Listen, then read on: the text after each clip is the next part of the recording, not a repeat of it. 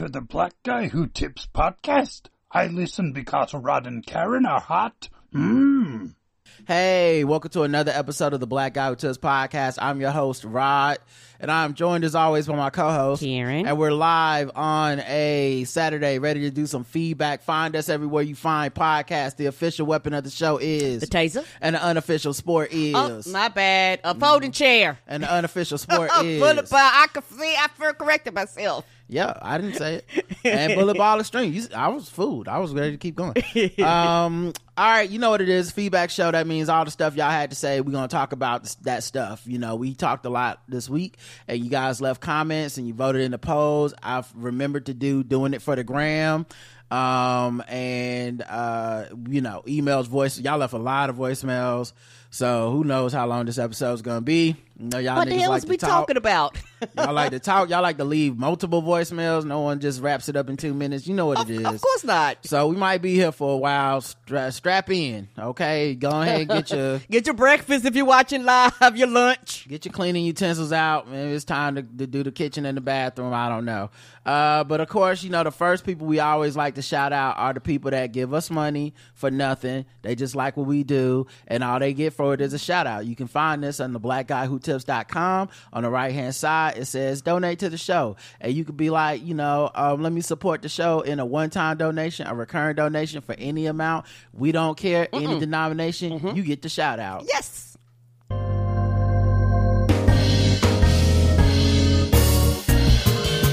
May I have your attention? You are now listening to Charlotte's Own Rod and Karen. We welcome the good folks who tithe to the black guy who tips. Oh yes, new salutations, new donations. April G, Corey the Tickler, Tabitha M, Alexis H, Tanya S, Wonga from Down Under. Good day, mate. Marlon B, yes, Marlon B, Dostra J, Tiffany B, uh, Shirley Wong Esquire. Please say the Esquire, okay? I seen her catching a flight. She out here living her best life. A best life, right? J Full, uh, Palmetto Stone Magic, Mr. Span of the uh, Mr. Span podcast, Autumn W, Jasmine J, David C, David from Brooklyn, I believe, and James C. That's everybody. Thank you, everybody, for taking the time out to put a little something in our pockets. We appreciate you.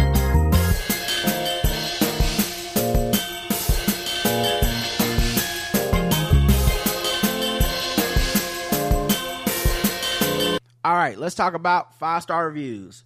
Once again, I think I read it, but I'm not sure, so I'm reading this one again just in case. Five stars because Rod and Karen are hot. It's from Rose Re- Rebel, who says, I got five on it. I found the blackout tips. I search. Oh, no, no, no. I did read this one. I remember now. Sorry. All right, going to the next one. My absolute favorite podcast by L Boogie 2064. Um, that's what the ballot gonna be. 2064, Lauryn Hill running for president. Come on, 2064. Uh, I was introduced to Rod by his appearances on the Karen Hunter show on Sirius XM, and I've been hooked ever since. Come on Uh, through, Karen Hunter. Yes, Karen, I, I love kicking it over there. I'll be on there on Fridays, Foolishness Fridays. If you have Sirius XM, it's on the Urban View channel. Um, I believe they have an app. You can listen through that. I don't think you have to pay. I think there's like free trials and stuff.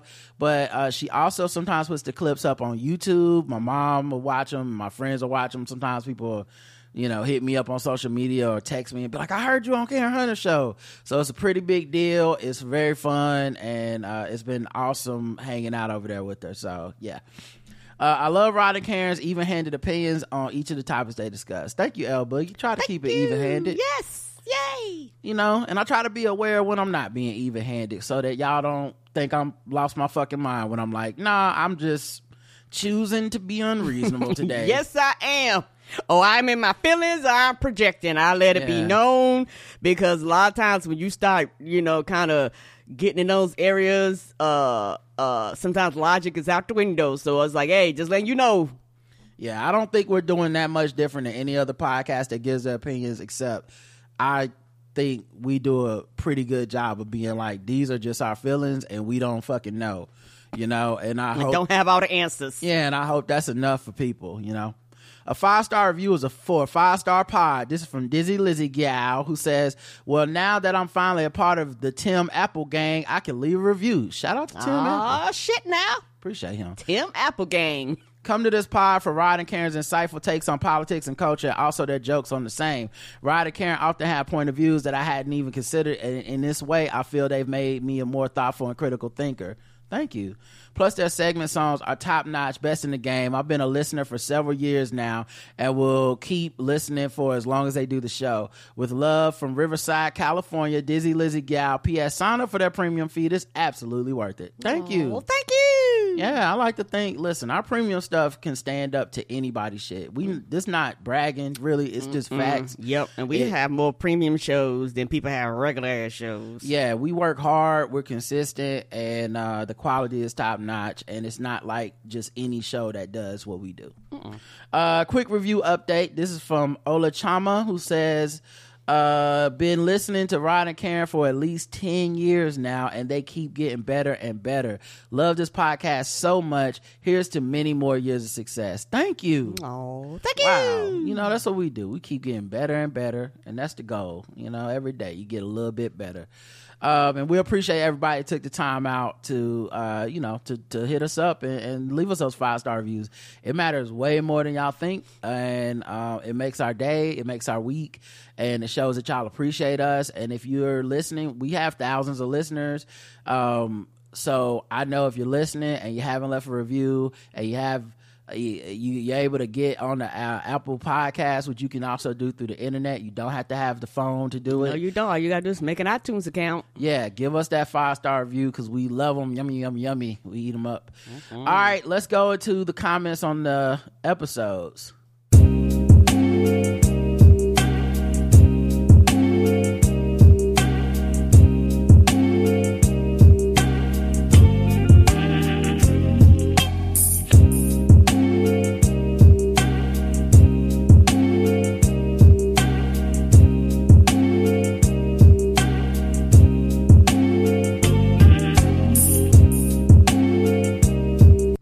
One's called Sunburst. I like that. I like that a lot. Uh, all right. So the first one was our feedback show. It was called 2854 Immediately No. 12 episode. I mean, 12 comments. Ooh, that's a lot of comments. Appia says, now I'm afraid of autocorrect. This time it came up tomatillos. This was confusing but cute. But now I know that Europe's fate might be linked to the quality of my comments. I feel the responsibility to make it right. The fact that on my devices I have keyboards in three languages German, English, and Polish and switch between them is also a factor. I hope I built so much goodwill in the last years that a strange word will not immediately destroy it all, but who knows? After all, I'm a white ladybug. Co- Autocorrect, stop it. I told you. But hey, it's a responsibility I'm willing to take on to save Europe. Uh, well, the thing I would say, Appia, is that um, uh, I don't think our users are our listeners are the type of people to destroy a country. That's just that's just my guess. We don't have. I don't think they don't the power. we have that kind of pull. And if we did, it probably we probably would already started on this country first. So where, where you be like this, y'all are, y'all will be lower on the list. yeah, Trust. y'all, y'all, we got a ways to go before we make it to Germany. Abia also says 33% of Spotify users are a lot. I guess they have money to burn. I forget what the poll was, but I guess yeah. so.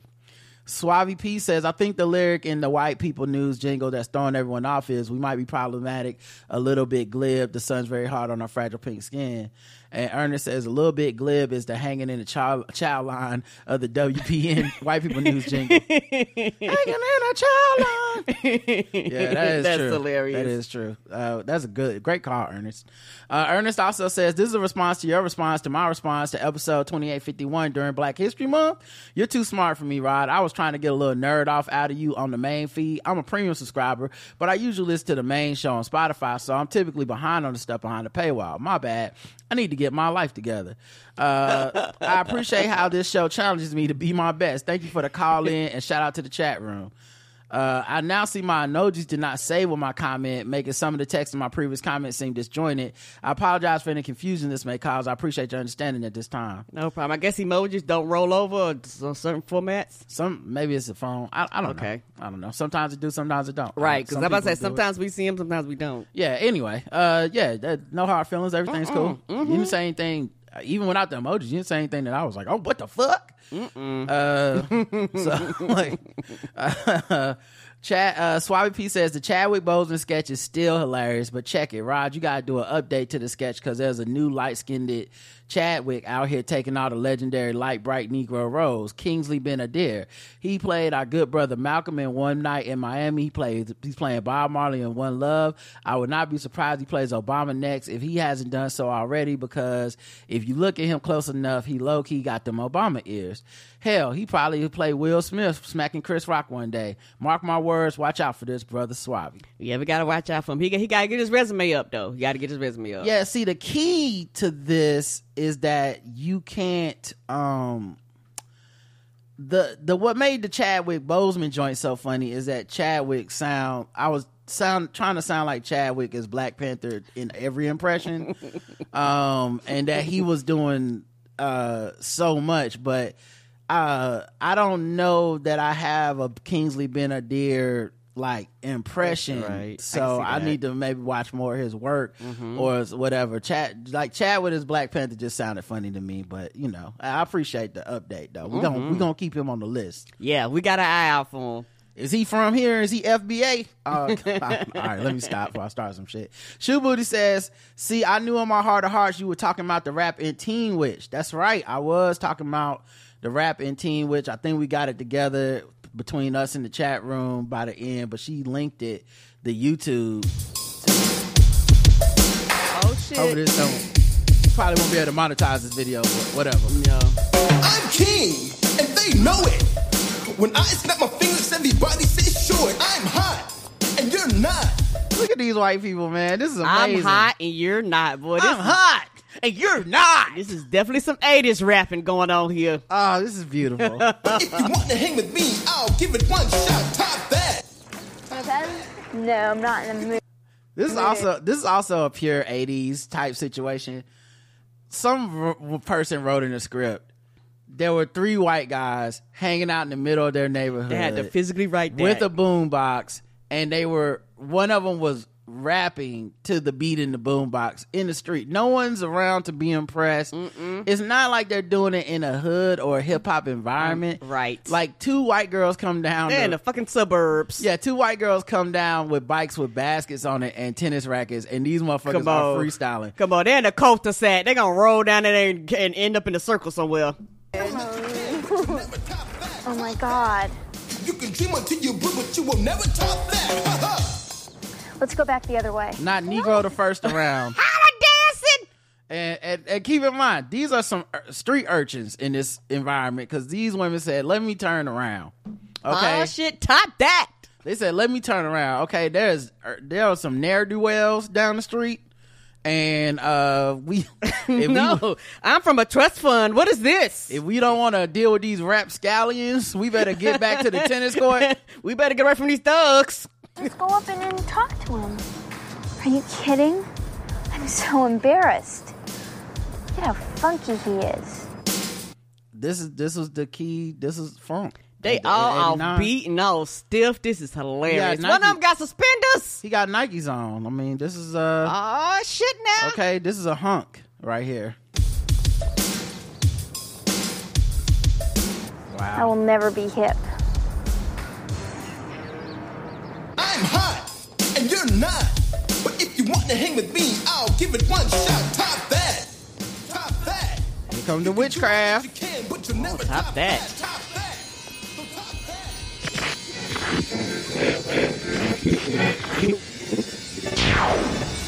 Now she about to put a spell on her friend to make her be able to rap.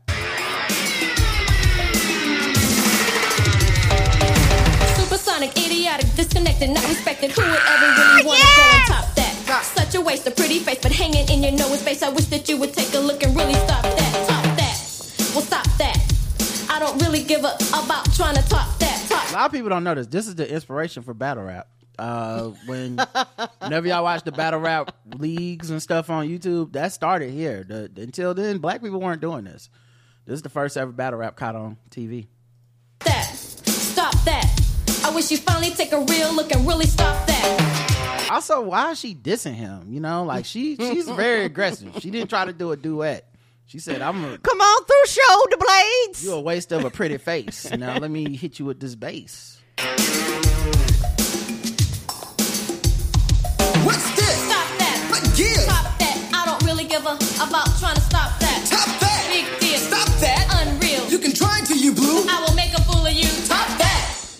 also appreciate there's no cursing in any of these r- raps. It isn't. This is clean as shit. She's like, I don't really give a um. we because this is for teens. Right. Too many mother uckers ucking with my ish. Yes, that's my jam. Too many mother uckers. Oh man, we are losing recipes. Yes, we are. That's hilarious. That shit. I've never seen that before. Probably because I don't think I've ever seen Teen Witch. What? I used to watch this shit religiously. If I did, it's This been my years scene. ago. They came around that corner. I said, "Here we go. It's on. It's on." I need to go back and watch some of this old shit I didn't see as a kid. I was oh, I was I was huge into this. I was like this shit used to come on HBO like every afternoon. I'd be right up next to the TV like supersonic idiotic. Come on, because it came out of nowhere too. That's was even the best part about it. And like you say, uh, somebody had to rap three white dudes or three dudes dancing. They had to like literally write this whole thing, her walking up and all that stuff. Oh, Yeah. that's hilarious. this man was rapping like the same voice you hear in kids toy commercials. Come on, what what is that? Uh, uh they they was doing they they did the Kidz Bops before it was a kid bop. That's what they did. Um, all right. Brooklyn Shoebay says, "Thank you for the Black History movie trailer. Still hilarious. Damn that nigga and everything. LOL. Laugh just as hard as the first time. I've been having a rough couple of weeks and I needed that smile slash laugh. Sorry your ad deal with Spotify is over because your ads were comedy gold, especially the disclaimer about not needing more podcasts about dates at the Cheesecake Factory and Marvel fatigue. Well, thank you. I'm glad we could bring a smile to your face, especially if you're going through a rough couple of weeks. And uh, you know, we that's what we that's what we here for. My, uh, Michael says, "I love that Chadwick Boseman skit. I can't believe you made that all the way back in 2016. Time flies when you're listening to a great podcast. I guess love you guys. Thank you, Michael. oh yeah, it's been a hot minute. I didn't realize it's been that long either. uh JL Covan or Jean-Louis Covan, as they say in France and Haiti. Uh, the song you played on this episode before the email is the single best song on the whole the Blackout Tips library. With all due respect to all the other music, in fact, it is so good. I have imagined a scenario for when I it should play. Please indulge the man who catches the most strays per year with this quick setup. Well, that's fair. You do. you do catch them on strays. It is the end of season two of my show about a comedian who is seeking John Wick esque vengeance on the people who killed his comedy special and career. Instead of John Wick, it's John Louis. Yeah, John Louis. I need a mic. Um, season one, they killed my career. I will kill them. they gonna they gonna run over uh his dog again. yes. Cookie. and then he gonna take revenge. no, they gonna kill his career, and uh, uh, uh, uh, JL gonna go out there. And, uh, he gonna be digging, and when he pull up, it's gonna be like a, a mic. Yeah. so picking up his career He gonna be retired. He gonna be retired in Cleveland, and then yes. They gonna kill they gonna kill Cookie, and then he gonna uh go to his garage and, and get his microphone out, and they gonna be like this.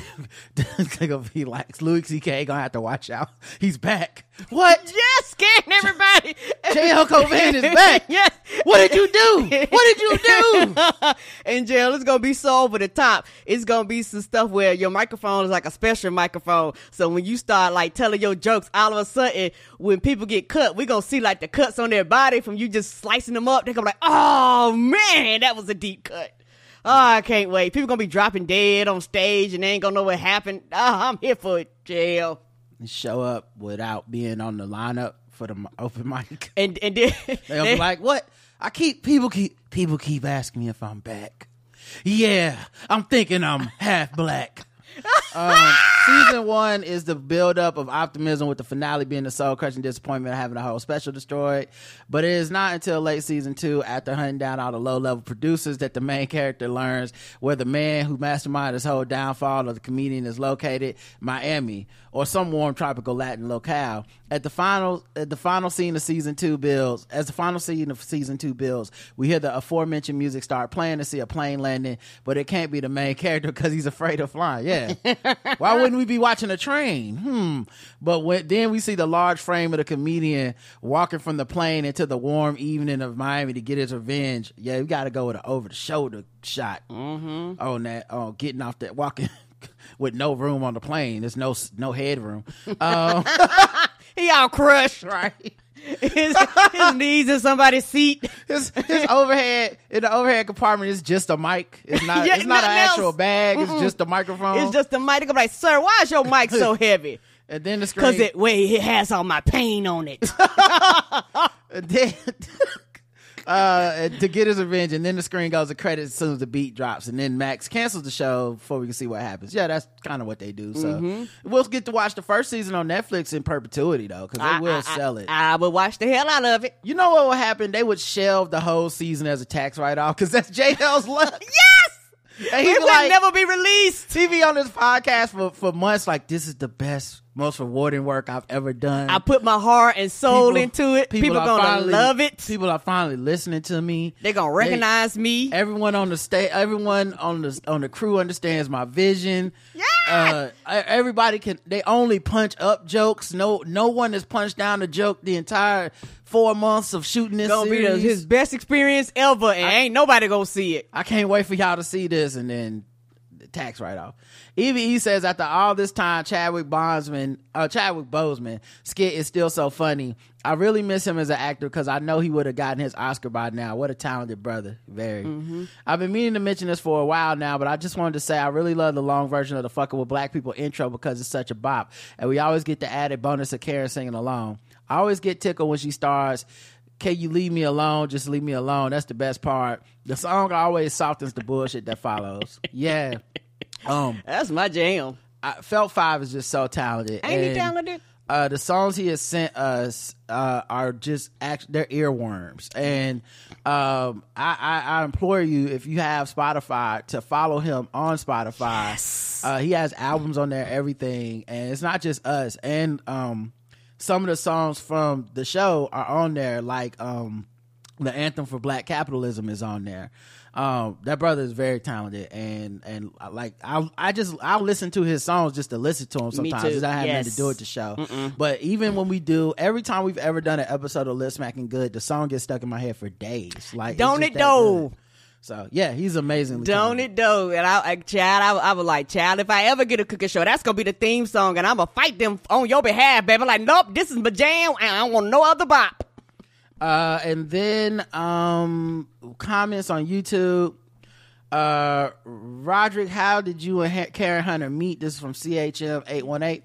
Honestly, man, she followed me on Twitter, and I think I was following her back. But you know, like, and I would see like people, you know, talk with her. I would see her like, you know, tweet stuff. But I, if I'm being really honest, I didn't know how big a deal she was. I knew she had a Sirius XM show, but um, you know, and I and I knew some of the mutuals that had gone on there, and I figured it was a pretty serious show because like it would be um Professor Corey and uh, Reese Cole. It would be people that I was like, oh, those motherfuckers. I mean, they funny or they they cool, but but like they They- are se- serious. they have serious acumen. That's not Right. they're not just talking shit and being funny like me.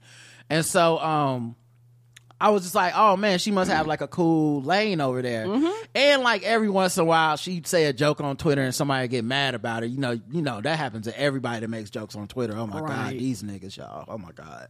But uh, but and then you know it'd be like, I don't, uh, I hate her or whatever. And I was like, uh, you know, I for the most part I don't really make judgments off of that shit because I just feel like Twitter's a bad, bad judgment of.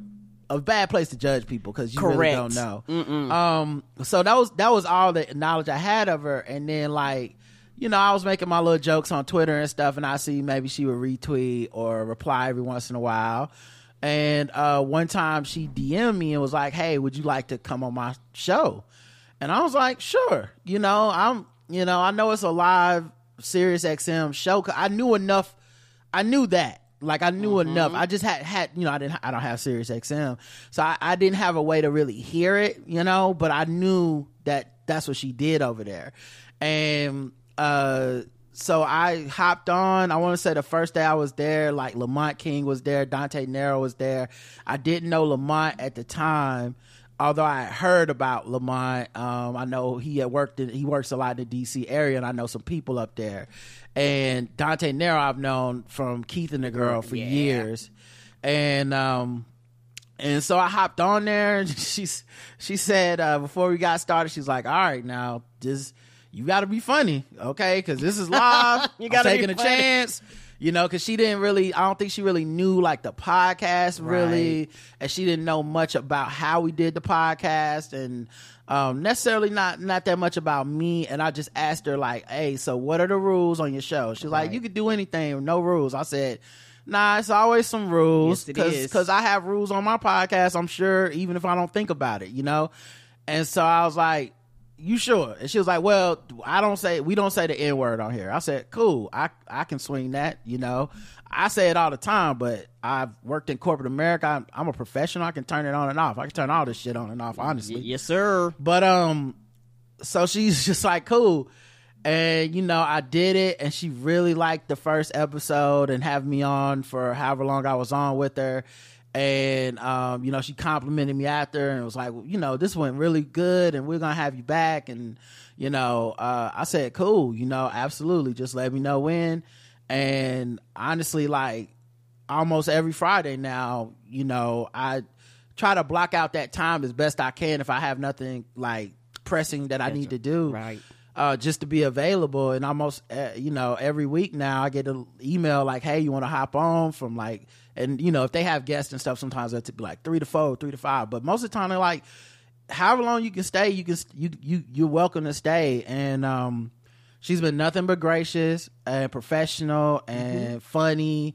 Oh, she's and, hilarious. um and she's so smart and informed. She knows so much shit like Don't she? um and at the same time she still allows space to be silly and um uh and and she's still like uh inquisitive and and all that stuff and uh yeah man i adore her she's so it's i always have a good time and i'm thankful because there's a lot of people that I, that already knew me who are like I can't believe you got on Karen Hunter. I listen to her every day. And there's a lot of people that are like, I never heard you before in my life. I, she put me on to you, you know, and um and and I and all that stuff is dope. I've had people from high school hit me up to be like, "Was you on Karen Hunter?" My mom, you know, people like, I, I saw you on YouTube. You was on Karen Hunter show. So yeah, man, um, that's how we met. Was literally just straight up through uh, social media. Um, and I would just say, and this is one of the reasons I think you should be mindful of social media, how you're using it, what you're using it for. Yes, sir. Because if you don't have a goal or a purpose, or you just out there saying shit, um, maybe you luck into something like that. But I think a lot of times people just picking up on your vibes, and if my vibe would have been, I say a bunch of ignorant, offensive shit, or I'm trying to be edgy, or I'm just aggro all the time and mad at people. People don't want to be around that shit. You know I mean? So like, you know, keep it real, but be mindful that anyone could be watching at any time. And I've gotten a lot of opportunities through social media.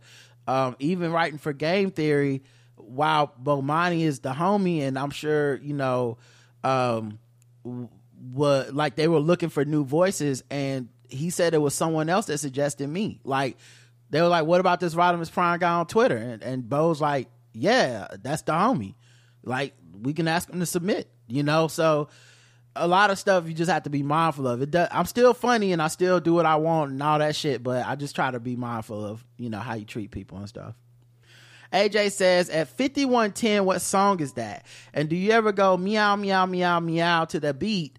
Maybe it's just me, but I hear a cat meowing now that the song comes on. So I wonder if this is the song JL was talking about. I'm gonna skip forward Get to this it. money.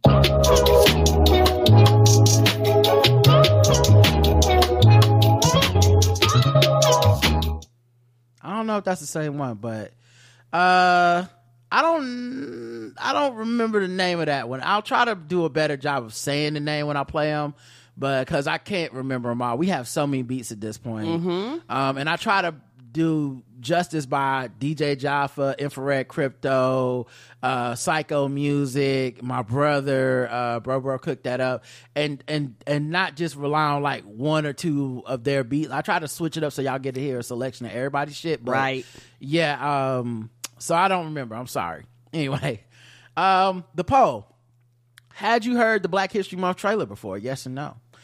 30 wow only 36% say yes meaning that was new to 64% of y'all I can see that yeah which we've i been doing it for so long. Right. Yeah, which means like that's with four years ago y'all you know may or may not have been listening to the show like that um or shit 2016 eight years ago right wow that's a long right. um 26% on spotify meaning even even less people had heard it before. 70 basically 75% of the people on spotify that's first time hearing it. Uh the q&a affirmational confirmational aspirational and inspirational. T- uh, terry t says that's how i feel when listening to the show. Okay. Oh, roland says you don't need it to be easy. You just need it to be possible. I hear you buddy Leash says, as an introvert, I've loved a man and still cheated on him. Also, a lot of men out here use women they're sleeping with as a STD test. If she clean, then I'm clean. That is true. They do that bullshit. oh no! Yeah, it was a dude I was considering. Go putting, get a regular test. Sorry. It was a dude I was considering putting on the coon list. I still might. I mean, I got twelve A lot days to go, days. guys. I got like thirteen days to fill, and uh, I'm I'm trying not to do too many retreads. But I mean, come on, some of these motherfuckers is is they retreading. Um, anyway, um, this one dude named King Face, who's a rapper. Well, rest in peace. Was a, a MAGA black rapper. And the word on the street is that he died of an STD uh that people think is HIV and he was like anti COVID, very pro anti uh vaccine, extremely pro Trump, conspiratorial, spreading misinformation and all this shit. And um after he passed, he wanted everything secret about his health and how he died and stuff.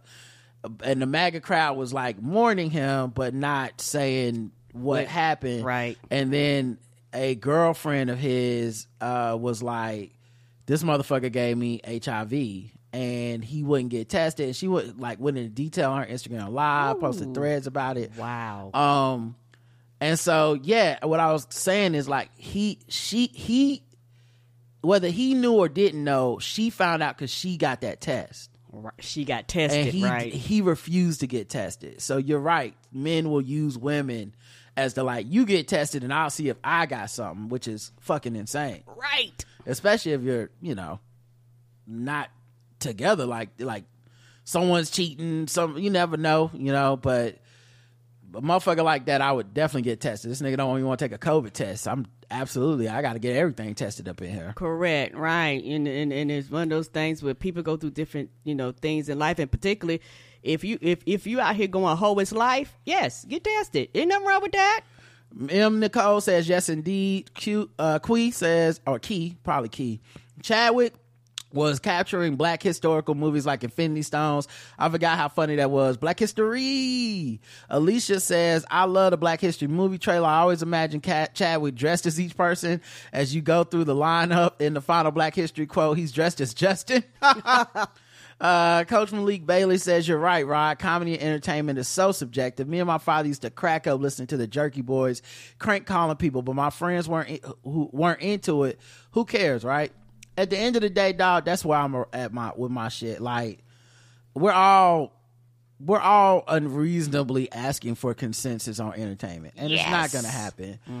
And I recognize, you know, people are human and and we're not machines and robot like the you know and sometimes people aren't even really expressing what they think they're expressing when they're like i don't like this thing or i do like that thing but end of the day man i like what i like and i feel very confident in the things i like i think what what bothers some people is that uh there's a level of like superiority they want to have to their opinion so it's like i like i don't like this thing and you do like it and the thing is, I'm a pretty thoughtful person. If I like something, I normally have thought about it. I have reasons I like it. You might not agree with the reasons, that's fine. But most people I notice in those type of conversations, they back down because they just don't like conflict and they're like, Oh God, you don't like a thing that I do like, and I'm sorry that I you're right. I'm stupid. I I, I don't even know. And I'm like, why would I lie to myself? I did like it, and I don't think I'm stupid. And I don't think you not liking it should should make me not like it. And I'm not looking for consensus and community with my opinion on what I like and don't like. Yeah, and I think that's why you bump head with a lot of people because a lot of there are people out there they're like that. They're like my opinion is they don't say it, but they their vibe is my opinion is the only opinion. And if you don't agree with my opinion, you either got to back let you know lay down and get down. And everybody don't function like that. And I'm to the point where I like what I like. Period. And you ain't got to like what I like, but also I do not have to defend what I like because it's not the shit that you like. Like it's okay that we all do not have to agree on the same thing. We are different people, different personalities, come from different backgrounds, have different senses of humor. I like all like me and Roger love fucking Flight of the Conchords. A lot of people be like, them white boys ain't funny. It don't matter. They're fucking hilarious to us. And so um it's one of those things where I don't get into it with these people because I don't feel like I have to defend what I like. So fuck it. Yeah. Um. All right. Next episode is twenty eight fifty five. Sugar Ray Leonard. Appia says, I learned my lesson. I'm sure Beyonce's new music is the best music that ever was created in the history of the world. Even without having listened to it yet, 18 out of 10. Yeah, that's the smart thing to do. Mary says, okay, this is a shout out to the pre live show jams. Y'all are missing out if you're not in the chat. Listen, I'm an old woman from Los Angeles. I don't know any young blues singers from South Carolina. Thank you, Rod, for playing that King George song. I know it was a set, the stage, we could, so we could properly celebrate the Queen, but I am obsessed. Thank you for turning me on to that joint. This train gonna keep on rolling. LOL. Oh, thank you. And Roger puts uh he I know he puts me on to a lot of music and some a lot of times put the chat room on to a lot of music, particularly a lot of current rappers and and all types of music really. And so, you know, a lot of people come in, who this, who that, and they find all different types of music. It is really, really fun for those of you that are not on YouTube but like on Crowdcast. For those of you that come to Crowdcast, you actually hear us kind of warming up and preparing for the show, and it is actually a really, really uh good time in the chat room. Uh, yeah, I, I play a lot of lot of music beforehand. Uh, about probably about fifteen to thirty minutes uh, before we start the show. I'll hop in, play some music, um, whatever I'm feeling like that day. Sometimes I'll just play an album if I'm in the mood for that. Like, uh, I know I was in a Badu mood for a few days a couple weeks ago. Um, but you know, sometimes people get put on to stuff, and I listen to uh, stuff not like just sometimes a little off the beaten path and sometimes it'll be a theme like you know okay let me look up some black country music and see what's out there um because uh you know to set the, the stage for beyonce. Um but it also i'm some of those songs i'm hearing for the first time and i'm learning too. And, I, and that's that's literally exactly how i become like more knowledgeable about artists and stuff is going on my Spotify and checking out different playlists or letting it suggest stuff to me. And it's I always go really through the. I always go through the um I always go through the like suggested for like new for you, new hip hop, da da da. Don't they have rising new artists or some something like that? Depends on I mean, they have a lot of different lists and Okay. I I click on I'm the one who clicks on those things. A lot of people don't. They go, they find the albums they already liked and they just listen to them for the rest of their lives. Right. Which is fine. I mean, I do have my days of nostalgia, but I, I like exploring and finding new stuff and and really digging into someone's catalog and really being like, okay, I'm a fan of this person now. Or, you know, sometimes I mean, I ain't gonna lie, sometimes it's a miss and you're like, I'm not I don't like this or whatever. Right. It's, yeah, and it could be all over the place. Like somebody suggested on Twitter a song called Buckle Bunny, and that shit bops. They was like, "Oh, you like that Beyonce? You gonna like this too?" And I think it's a white girl, but Chad, that is my motherfucking new jam for right now. It's a black woman. Oh, it is Um, okay. Yeah. Uh Tanner Adell is her name. Um so I believe she's black at least from every, the pictures I've seen. Okay. Um but yeah, You just gotta get out there and try something new. Mm-hmm. Lay Love says Karen is killing me this year with the off the cuff quips. First, moving pictures, and now Sugar Ray Leonard instead of Billy Ray Cyrus. I fucking screamed. They're not quips. That's just they're, they're mistakes. Also, Dra- Dracarys on David Lucas, that bootlegging, bu- the bootlicking, buck shuffling, cracker barrel pancake eating, shucking and jiving. What the what's the matter? We boss boss we sick? Looking ass nigga. I hope the next racist white ass he chooses to bury his nose in is fully encrusted with diarrhea. Hmm, I hear you. yeah, I saw a clip going around where he went on Willie D's show and Willie D was asking him about that joke, which I thought was crazy for a couple of reasons. Uh, Willie D is the dude from the Geto Boys, but he also made that "Where the coons at? Where the coons at? Where they at? Where they at? Where they at?" And I think that song might got two, three remixes at this point. Um, but I guess and and Willie D was mad at Scarface and stuff. I mean, I, Willie D ain't the kind of nigga you play with, in my opinion. And I think he went on that pod, on Willie D's podcast face to face, and they had this moment of being asked. when you're watching a comedian on stage, turn your emotional ears off. I'm there to dictate your emotions. I'm a dictator at that point. So if you take me serious, that's on you. I'm a comedian and I'm on the spectrum. Where's this coming from? I mean, he's been around Because he saw He's through been around politicians for a long time. He saw through Obama. He saw through. What did Obama- So what he did- didn't see through all those other damn presidents that he'd been padding pockets. But I'm He saying, didn't see through none of them, right? but y'all talking about cancel me. So if you cancel me, what y'all want me to do? Sell drugs, rob and steal? And which one of those is doing more harm to our community? But you took it a step further, and you said you would have shot that nigga. You've had a week or so to think about what you said. Do you still feel the same way as far as the joke, upholding the joke, and being defiant and unapologetic about it? So now I will say this is kind of the same vibe of like capitalizing on the pandemonium to me. Like um Willie D, you know, saw a viral moment and I think a lot of people this is kind of the Shannon Sharpe effect. This is the, you know, the podcast effect that we're going through right now. Instead of people being like, I'm gonna admonish this shit, it's like, how do I get the views off of this shit? and sir. whether he's well intentioned or not, you brought this dude on that's essentially a coon to have a conversation as if y'all are intellectual equals and as if there's some merit to his point of view. Now, maybe you do feel there's some merit, and I didn't watch the thing, so who knows what was said. But just in that clip, I I just saw a dude that's going to deflect, talk about black on black violence, and Everything, but yeah, not being on topic. Yes. yeah, and just and then honestly, the reason that David Lucas goes on there is because in the crowds that he runs in and the people that support him, there's nothing you don't get a bigger pat on the back than going into black people's face and saying the anti-blackness to their face. Right. That's actually what the George Floyd George Floyd joke clip that was shared online. That's actually what it's about.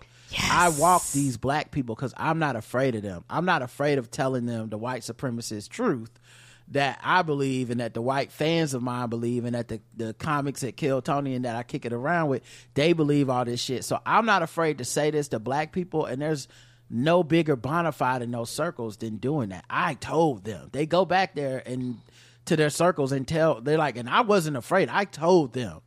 You know, I don't care that they you're gonna get these jokes and, Yeah, they create their own reality regardless of what happens. and they act like they're heroes for it. So, Yes. uh, but yeah, that that dude is he's not back. He put out a quote unquote apology, but it wasn't a real apology. It was him basically saying, uh, Stephen Jackson and the family of George Floyd, he's sorry that they were hurt by the joke, but he didn't sound like he was gonna stop telling it, or like he regretted telling it or whatever. Well, then you're not sincere. Don't even say nothing. Then don't waste people's time. Yeah, I mean, you know, keep fucking around. We'll see what happens. I know Stephen Jackson and them, you know, really take that shit personal. He was friends with George Floyd, so I don't know if they're ever gonna run in the same circles and see each other in the streets, but you know, good luck. Good luck to you all. Uh, Ramsey D. Jenkins says five stars. Billy Ray Cyrus, aka Sugar Ray Leonard, took me all the way out. Not to mention the cowboy hats you both wore. Thank you. Shoe Booty says Beyonce gonna popularize this little cowboy emoji, and I can't see the emoji, but I imagine you put it on there. And says so about Beyonce and her country music song slash album. I live in Houston, and there was all has always been a small segment of the black community that are country fans. You see more of them during the Houston rodeo every year, dressed in their hats, boots, and jeans. You might remember a singer named Charley Pride. The problem is that they used to only get black performers for the concerts during Black Heritage Day. It's usually been mainly R&B. Now they've switched to mainly hip hop for a couple of nights. One year they had Leon Bridges, who was somewhere between blues and country. Uh, there's another singer named Mickey Guyton who would probably sell out, but they haven't had her here there. Maybe they will now. Anyway, my point is, I think uh, that I think Beyonce songs will do well, if only for the fact there's an existing underserved market for it. Yeah, I think they'll do well for a myriad of reasons. Mainly, she's Beyonce and she'll bring her fans with her into wherever she goes. Um, and it's Beyonce, so you got to get used to just the amount of opinions that we're gonna have to hear. It's gonna be a lot of skepticism, a lot of negativity, um, even from black people, even from black women. A lot of times, because it's like I, they don't want to be looked at as like a sheep or whatever the fuck, or you know, or you got to be critical. I got to be, you know, I got to keep my creds and all this shit. But at the end of the day, she makes music that brings communities together, and I think. Um, creating a space that uh and she also does a lot of community in her work by which i mean and i always get so upset by this but but when you look at a beyonce album credits you see all those people Yes. and those people are people that are already professionals meaning when she does certain things she puts shines a light on people make sure they get their money and their credit eh, which is which is not something uh, if y'all don't know much about the music industry you can't take that for granted because there's a lot of these people where you see an album and they only got like a couple producers and a couple of this and what that really means is everybody that worked on that album ain't get shit. Like they got a check and then they were told you ain't getting credit i'm taking the credit many producers do that many producers some of your favorite albums that seem like oh man dr dre made that and then you start looking into the background it's like this motherfucker this motherfucker and this motherfucker did not get the credit for the work they did on that shit. And so she goes out of her way to make sure people get credit. You don't hear a lot of stories about motherfuckers coming out of working with Beyonce and being like, yo, she really fucked me over on that. Like, and keep in mind, she's prolific and works with a lot of people. So you would hear these stories, right? Mm-hmm. But you don't hear these stories about her. And I'm, and so what I'm saying is, if she step, steps into another genre, like when she made that kind of like blended Afrobeat album, and of course Twitter and Noname were trying to find some angle to hate on her because that's what they do. She does. She breathes. These motherfuckers. She bro. She breathed wrong. You know. Whatever. But I man, one of my favorite moments on Twitter was when Noname and all these people were shitting on Beyonce. You know, Beyonce ain't going back and forth with these niggas, so it's whatever. But the amount of actual artists that worked on the Yes, project like, Black is King, paid. who didn't just say they got paid though. They came out and said she gave us the credit. She gave us the creative freedom. She shone a light on us to get us attention we weren't getting. Right. And we got paid. Like, fuck you. Like, it wasn't a, like, don't do this in my name acting like you helping me and being like, she stole Afro beats. No, she didn't. She came in, she respected us, she respected the genre, she respected our acumen, she treated us like professionals and in every single way. And fuck you. We don't want this type of help where you're gre- trying to make us victims or create a grievance that isn't there. And I I hope my highest of hopes we get that for black people that's been doing country music and all this stuff. We already saw on um on Texas Hold'em they were highlighting a woman from uh up the road in New, in in North Carolina who played the I think either the fiddle or she played some instrument on that track. And I said of course. Beyonce and them found her. Of course they did. That's what she do she's not like that's why I'm like people are like is it even gonna be a country album yes one it's gonna be a country album because country is not the 80s shit the 70s shit that you think it is because uh, no you know and I'm being fair because I, I don't listen to a shit ton of country but the the amount that I have heard it don't sound like it used to sound anyway No, so don't. you had like Diplo come in and make fucking country music, like a fucking DJ. Like, so there's no sacredness to to country anymore. Anyway, it's very much like pop culture, uh, contemporary pop music, crossover, genre bending stuff. Rap has infiltrated country in many facets. Even if they're not doing a straight up rap, just the culture of rap. They're rapping. Country isn't just you know, my dog got shot my, my wife left me. It's a lot of like, I got this truck and we about to have a good time. And I got on they just flex in a different way. I got on these type of boots and these type of jeans. And this type of hat, yes. So it's a different it's not what you think anyway, and I think a lot of people will be introduced to or welcome back to the genre. And there're gonna be some gatekeepers that don't like it. But honestly fuck them they don't like they don't like shit anyway. And if i know anything about the BeyHive they come ready for a fight. So it's, it's regardless best, of if it's one there or not, they, Yeah. they come with their sword. it's best to just leave everybody alone Correct. and, and everybody come in and i hope people treat it that way because i think she'll make a collaborative project with a lot of people over there that will welcome her and you know fuck the ones who don't uh, but yeah, uh, Hustle No Flow says I listened to the comedian segment and it caught. I was caught off guard. I was caught wondering what was the actual right approach as an audience member. Is it better to heckle, boo, or walk out? Like clearly the crowd was full of people that liked it, which is a room that I don't want to be in. But it feels like he gets his way. He gets to go viral and you miss the rest of the comedians. Would I want to see other comedians? I don't know if I could get back in the mood to laugh at other comedians after this guy sucked the fun out the room. Yeah, he also did another thing too of making the black people who stayed complicit because he was like, "Y'all ain't got a problem, right? Like, right? Fuck them. You you good though, right? You you gonna stay?"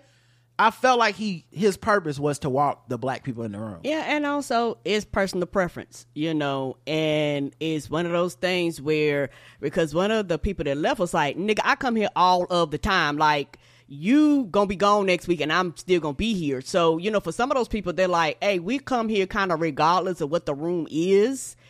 And it's one of those things to where, um, as an audience member, that's your right and your choice. And if you choose to stay and be like, well, I want to see somebody after him, I should have that right too. I shouldn't quote unquote be forced to leave unless I want to leave. And the thing is, like I said, it's a personal preference, but you know, because it's online and shit like that. And you know, when shit hit online, people judge and bring their personal preferences and all that shit into the picture versus, you know, just le- allowing people to make their choices to leave and make their choices to stay. But like you say, because he purposefully was like, y'all cool because y'all, y'all niggas didn't leave. And it was like, I'm not really cool with this, but at the same time, I shouldn't have to leave because you're being an ass.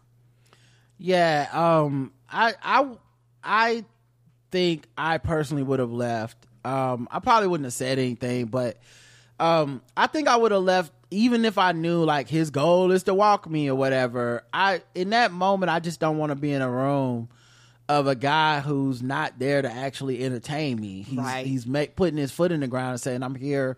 For the white people to laugh at the black people and to laugh at the murder of George Floyd, and that's not that's not for me. And i i wouldn't think twice about oh no this is gonna be viral. He w- like so me having integrity makes his moment go viral. Okay. Right. like what and also like this is a big thing for me. I'm not uh one of these motherfuckers that believe um n- you shouldn't give attention to somebody that wants attention. A lot of times I I have to call play it by ear, but a lot of times I'll be your huckleberry because I'm like the attention you're getting from me. I don't feel like I'm like I don't feel like I'm participating in uplifting you. You know, that's why I'm not knocking Willie D for having him on. I feel like it's mostly a waste of time. But I wouldn't knock him because I think you're exposing his ignorance. Now his group of people are going to uphold him no matter what he does. As long as he never gets up and says actually black lives do matter and the murder of George Floyd was murder. Right. He unless he doesn't as long as he doesn't say that, they're going to make excuses for whatever he does. That's why he likes those fans. Right. He doesn't have to be funny. It's Right, the easiest it's job in the funny. world. You don't have to be funny. You just tell those white people what they want to hear, and they'll make sure you're protected and patted on the head like the good little boy that you want to be. But when you want to like uh expose that negativity, you can. And so I, you know, I wouldn't be like, yeah, you went viral for being a coon. Okay. I don't feel bad that I was on the tape walking out. Uh, the nigga that dapped him though, that's weird. Um, and I don't eat it. And also, you know, uh, for me and Roger, you know, we literally think anything is funny. All I was like, well, nigga, it wasn't funny. There's no punchline. What's what's the goddamn well, joke? I don't here? think anything is funny, but I'll, I'll, anything framed right.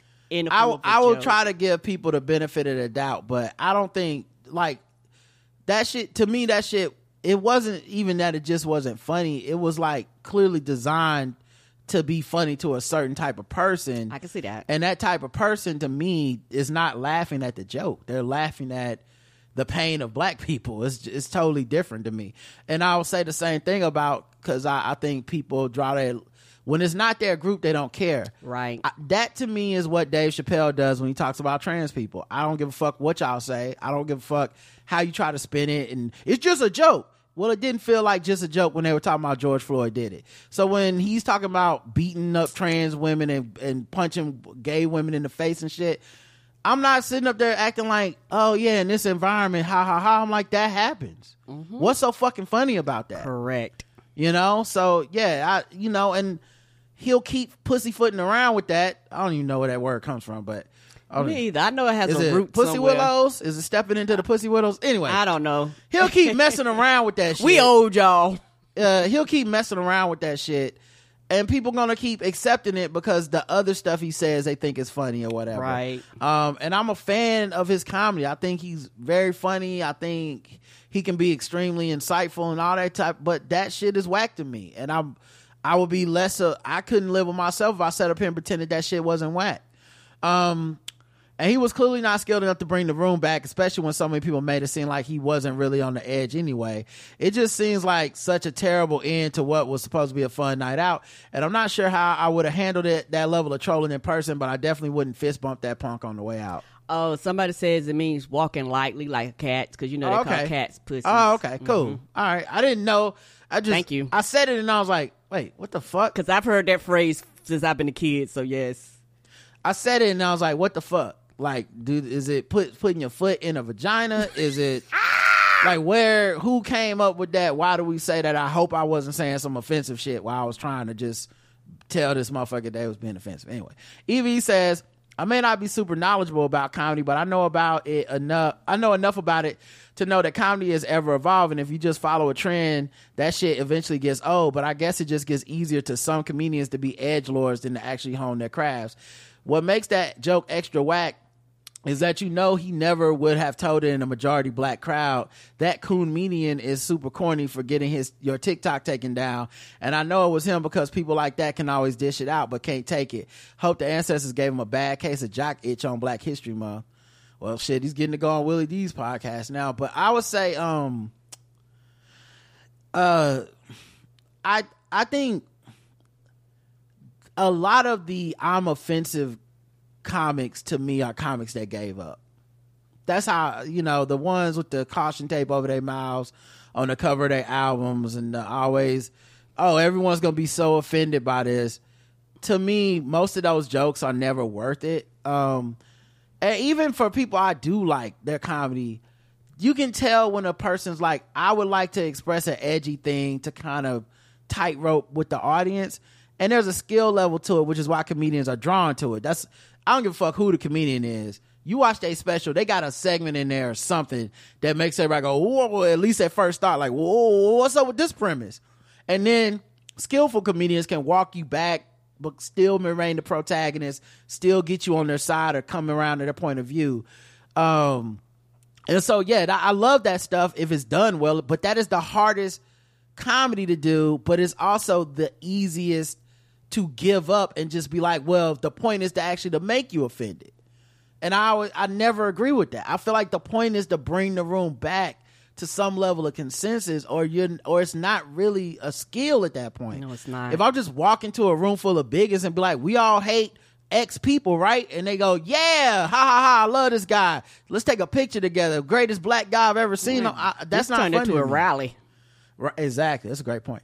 I love some country music. I grew up with classics like Kenny Rogers, Dolly Parton, and Garth Brooks. I uh, I like some of the newer artists, but a lot of country sounds so poppy that I'm not sure if it's still actually country music. So, you know, people are only mad at B for making country music because they're racist and label her a cop hater. But the haters are going to just have to hate because the queen is taking over country and I'm here for it. She's already taken over TikTok where everyone choreographing new dance steps to her song. Yeah, they I see they trying to work it out over there. It's I only seen one video that I really thought might catch on, and that's because you have to be able to repeat the dance, the whole song. Because if it's just you doing the motherfucking floss dance and shit, it's like, well, what?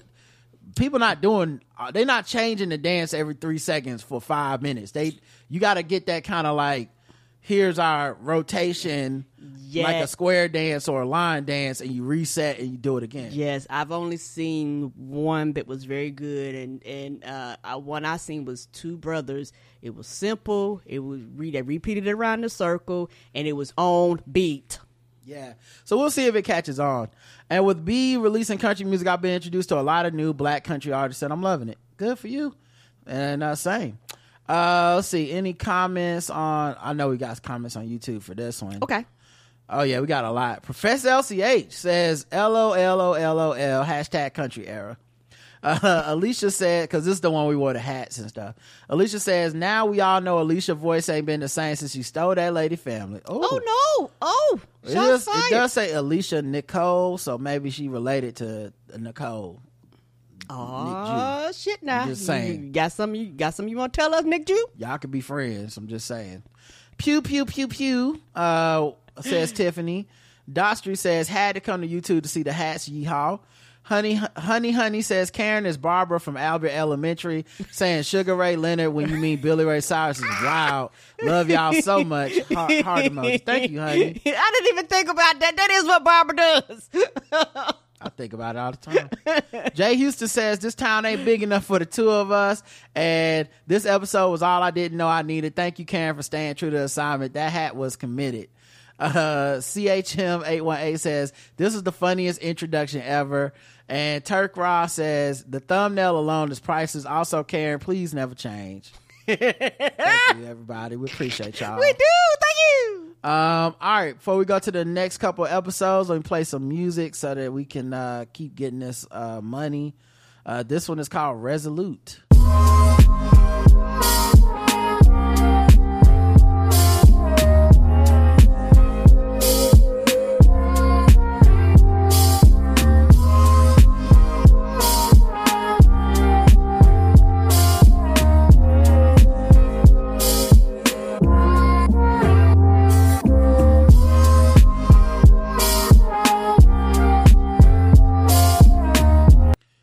Right, let's get to the next episode. Uh 2856 post serious society. We had four comments. Uh Appia says, I get the principle behind gender wars now. The second one was really almost perfect. I'm glad you get it. And that's the point of sticking around and listening because sometimes you don't always understand. And you just listen, you get the context, and you be like, oh, that's what they mean. Uh, Shoe Booty says Monique being spoken for by her man in that video. It reminds me of how Pastor Antwon Mans was speaking for and about Natalia Grace on that doc on HBO, The Curious Case of Natalia Grace. It's weird and territorial. I never seen that, but I've heard about it. Mm. Ramsey D. Jenkins says, please tell me that Sidney Hicks will make the Coon Countdown on TikTok.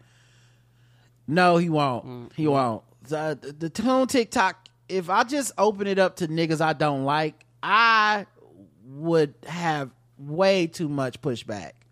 And, and also, And it- people would start suggesting people, which they already do, that I don't agree with them. Right. Like, you might personally not like Oprah. I don't think she's a coon. Agreed. You know that. So it's just certain shit. I'm like, eh, that's your personal list of coons. Leave me the fuck alone, and I don't want to get harassed for it. So I had to pick like people that I'm like this, like some of these, and also I'm only highlighting 29 people out of all the billions of black people on the planet. Um, you got to be excellent. It can't be no like Can't be mediocre to average. it can't be like, oh, this nigga fucking up Monique career. It got to be like, this nigga said black people should go back to slavery. Now that that that, that I'm willing to put on the list. that'll catch my eye. So y'all find some clips of Sidney saying that. Let me know. EVE says, I think when people go on a years long vendetta against someone like Monique against Tyler Perry and Oprah, they eventually tell on themselves. All these years, she's been telling people that the production company just wanted her to promote Precious without any kind of compensation. And while that may technically be true, the way she framed it seemed like all expenses would be on her. But from her mouth, she said they offered her travel, boarding, and all other expenses to promote. Yeah, even a free week in the hotel and stay in a vacation in Italy for an extra week. Maybe I'm ignore, ignorant on this, but doesn't expenses include some kind of stipend or spending money? Maybe, but I don't know. But you're right in that a lot of times it includes a per diem. But I don't. It sounded like she wanted more money. I, I once again speculating and presuming. I don't know, and I'm sure she would say a different story. But my guess is like her rate is higher than what she got paid. It's a great role. She got the fifty thousand or whatever five hundred thousand that she got for the role. Um, and I'm sure you know she could have done something else and made more money, but it's a passion project that had a script that she loved and all this stuff, and it was a star making turn for her. And um, or or bigger, make her a bigger star. Let's just say that because I'm sure she would say she was already a star or something. But um maybe she just was like that wasn't that much money and i did all the like american promotion. I know it's becoming bigger than we thought but i'm not gonna participate in this because i want more. Like all this for the 50,000 or 500,000 whatever maybe she just did that. Maybe that's it could be that simple and it turned into it had to turn into something else because i think when sidney's involved it becomes like a measure of blackness and black people and, and black business and instead of it being about this is what we wanted and and and we wanted something a little unorthodox and they didn't and they said no. Um the other thing too that always gets left out this equation is that no matter how good you feel about precious and the script and the and the producers and the studio you still have no guarantee it's gonna have to stay in power and the hype and the acclaim that that movie ended up getting meaning they probably did when they started this journey they weren't thinking like and we'll be at the Cannes Film Festival because this is going to be one of the X amount of idea. movies that people go this is a front runner for Oscars. I, I absolutely can see how they were as surprised as she and they thought it was a celebratory thing of like girl we all going to come we about to like this shit is really blowing up. You're doing it. And she was like uh or Sidney whoever was like not without some more money and they were like oh come on. Like everybody else is gonna be there. This no one else gets this money. It's basically two free for you two free weeks in italy. And it's like nah fuck that.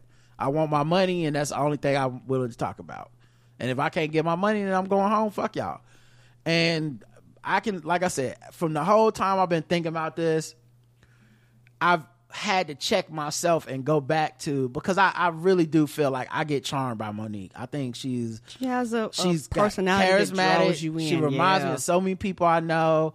She's a black woman. Uh, I think she's cute. You know, I got a lot of like biases that lead me to just be like enthralled to where I'm like, yeah, and I and, and I'm empathetic to the point where I'll be like, oh, I just want to fix this problem. I just want this to be better. But I have to stop and think sometimes where I'm like, wait, man, a lot of her stuff begins and ends with her. Mm-hmm. It's just when she gets what she wants, that means black women and black people got what they want. And that language has fooled me in the past where someone uses macro and micro and confuses things into like, no, no, no, this isn't about me being blank. It's about all of us.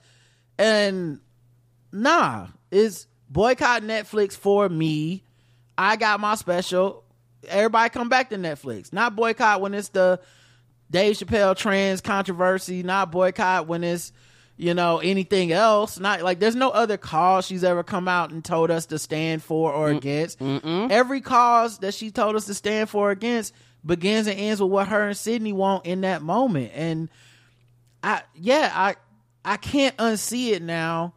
And I feel, you know, I feel like I was fooled a little bit by the Shannon Sharpe thing. I feel like that's what that show is for. It's a place where you people go vent and get only their side of the story out. But yeah, now that I look back on it, I'm like, yeah, I, I can agree that the business is fucked up. I can agree that um, some of these people ain't on the up and up, but some of the way you frame stuff, if you think about it for anything more than just a few seconds, like, wait, actually, that's not how that business is done.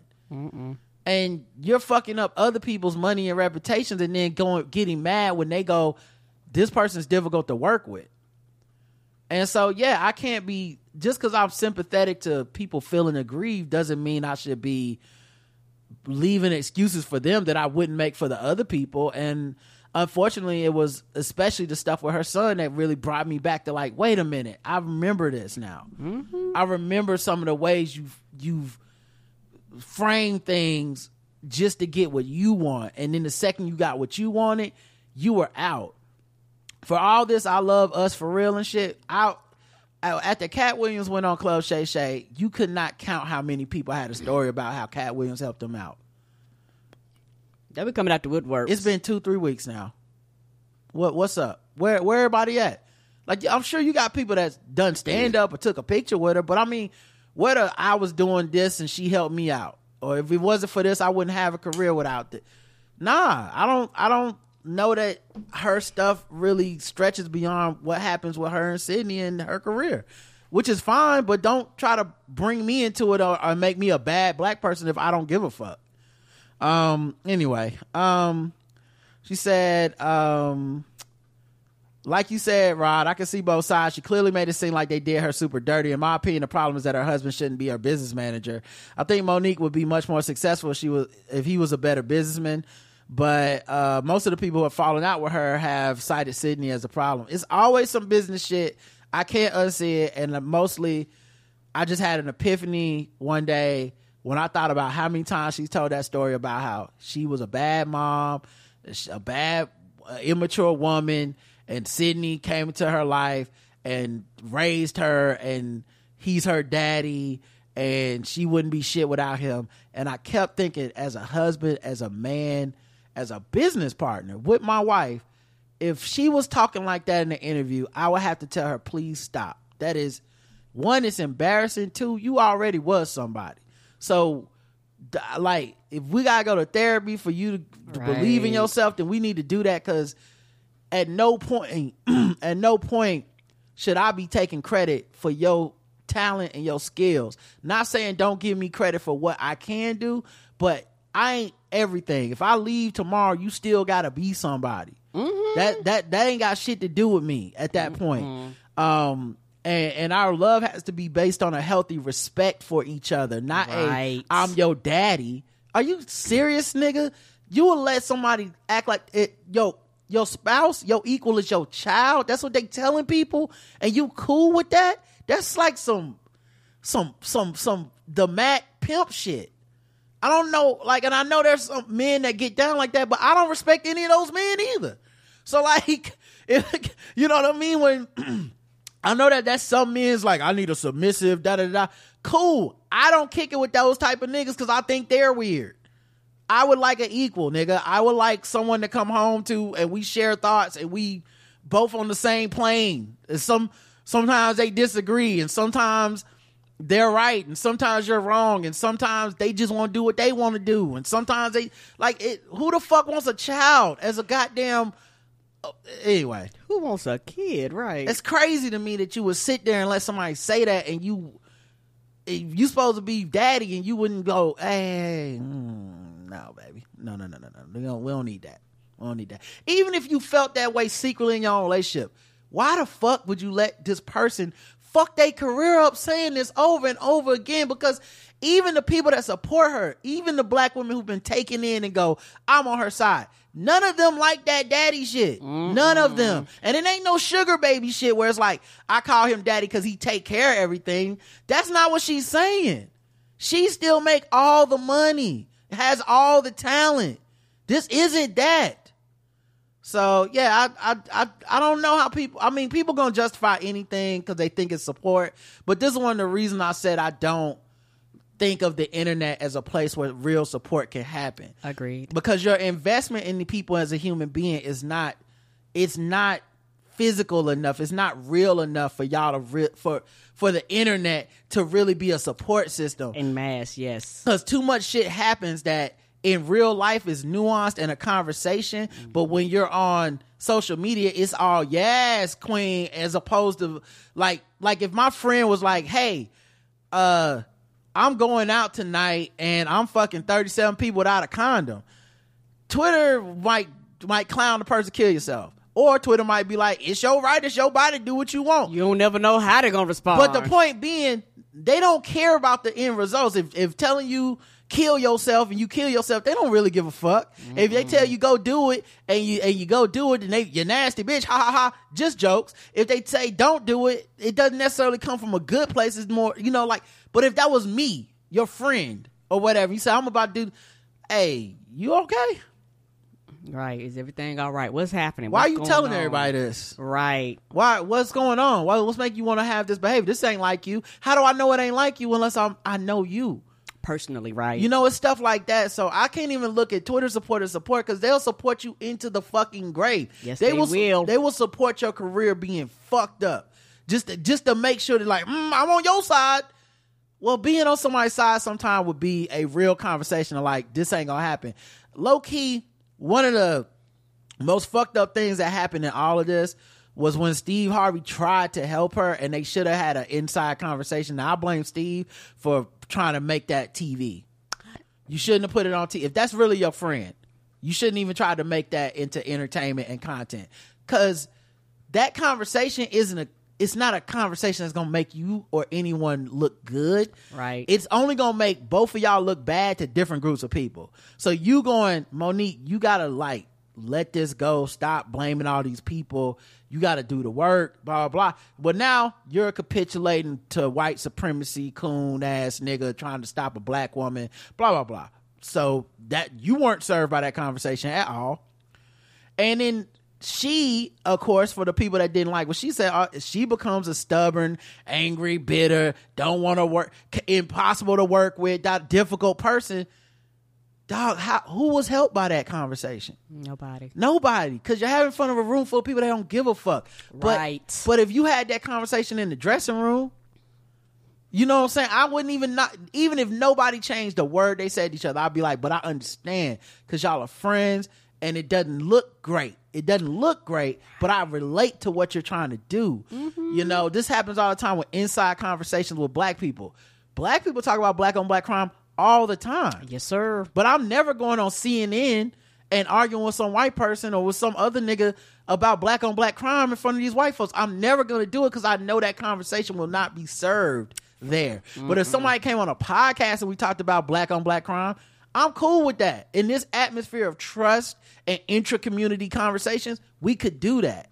So, like, I just, yeah, I just think there's a lot of moving parts here, but mostly I feel like, um, the support for her has driven it's it's it's shown you what quote unquote support looks like and to the point where they think they're winning a fight against their son there are people being like she brought the receipts about her fucking son Right.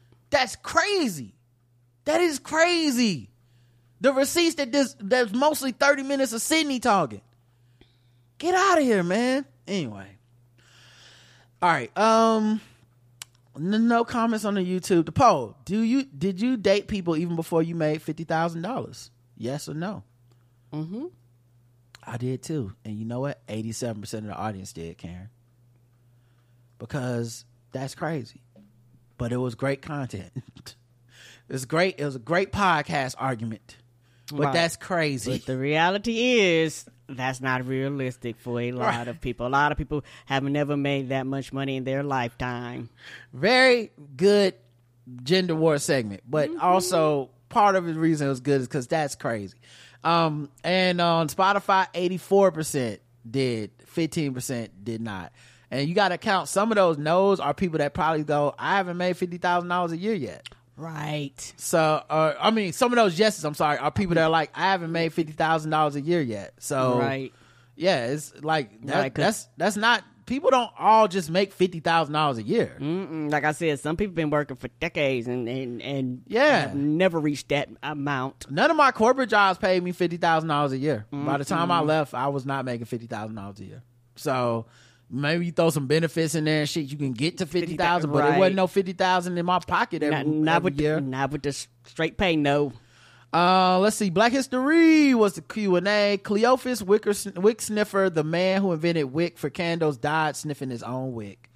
Says Olamni. I don't know what that means. Uh, Ah, that sounds dirty. I don't know why. Mr. Span says met my wife and was dating her long before I was making 50k. Shrug. Yeah, don't tell the podcast world.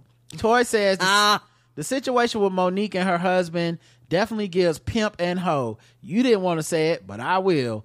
Well, I'll, you the expert. You know about you work in the arena with uh, domestic violence and assault and um, abuse in a way that I don't. Right. Um, she said, You didn't want to say it, but I will. It has all the signs of exploitation that victims of assault fall prey to. Yeah, that's like I'm I try not to throw around heavy words like that, especially because I don't know these people, but like on the outside looking in, because they've made it our business, I feel a little more comfortable being like, Well, this is what I think, because y'all want to know what everybody thinks. You want everybody to join up with what the fuck y'all say. I don't know how you can differentiate what Sidney's doing from the tactics of isolation that people often use on people, where it's like you're now isolated from your family, your business contacts, your peers in a way that keeps them from being able to comment on what you're going through and go, is everything really okay here? Because this does not look like it is beneficial for you. They become the enemy. They become Right. ant- they, They hate black be. women. They hate, you know, like they nobody can say what you're doing is a bad look without being anti-black. That's crazy. Like it, the, people got opinion, and, and keep in mind they give opinions on other people all the time over there too. So like, mm-hmm. why why the opinions gonna be one sided one way? I don't know. Creasy says, "I'm not Lululemon. I'll call the police on your black ass. Care? That's a bar." Masterclass 11 says Octavia Spencer, not Octavia Butler, the sci-fi author, but I love it. My bad. I had a tank too. I'm pretty sure that was me. So sorry about that. Um, and the last episode of the week was Ruthless Beard, 2857. Six comments. Uh, Swabby P says, now I'm not one to cape for the white man, but with all the buzz going on with Beyonce going country, I couldn't help but wonder, how's this different from when Justin Timberlake went back into the woods? Hear me out. JT during the promo for the album put on the flannel. B had on that Woody from Toy Story hat at the Grammys, and then the Dolly P platinum blonde hair at the Super Bowl. JT is from Memphis, Tennessee. B is from Houston, Texas. So I can't help but wonder how is this different. I'll be honest, I never you understood the backlash JT got when he went into the woods. I guess because I see artists pivot all the time, and I want I consider it part of them being an artist. I just know JT somewhere looking at all this attention B is getting and punching the air right now. Help me make sense of this, brother Rod, sister Karen. Am I a coon? Uh, I would say yes, you are a coon for making this comparison, but it's mostly because your analogy is off.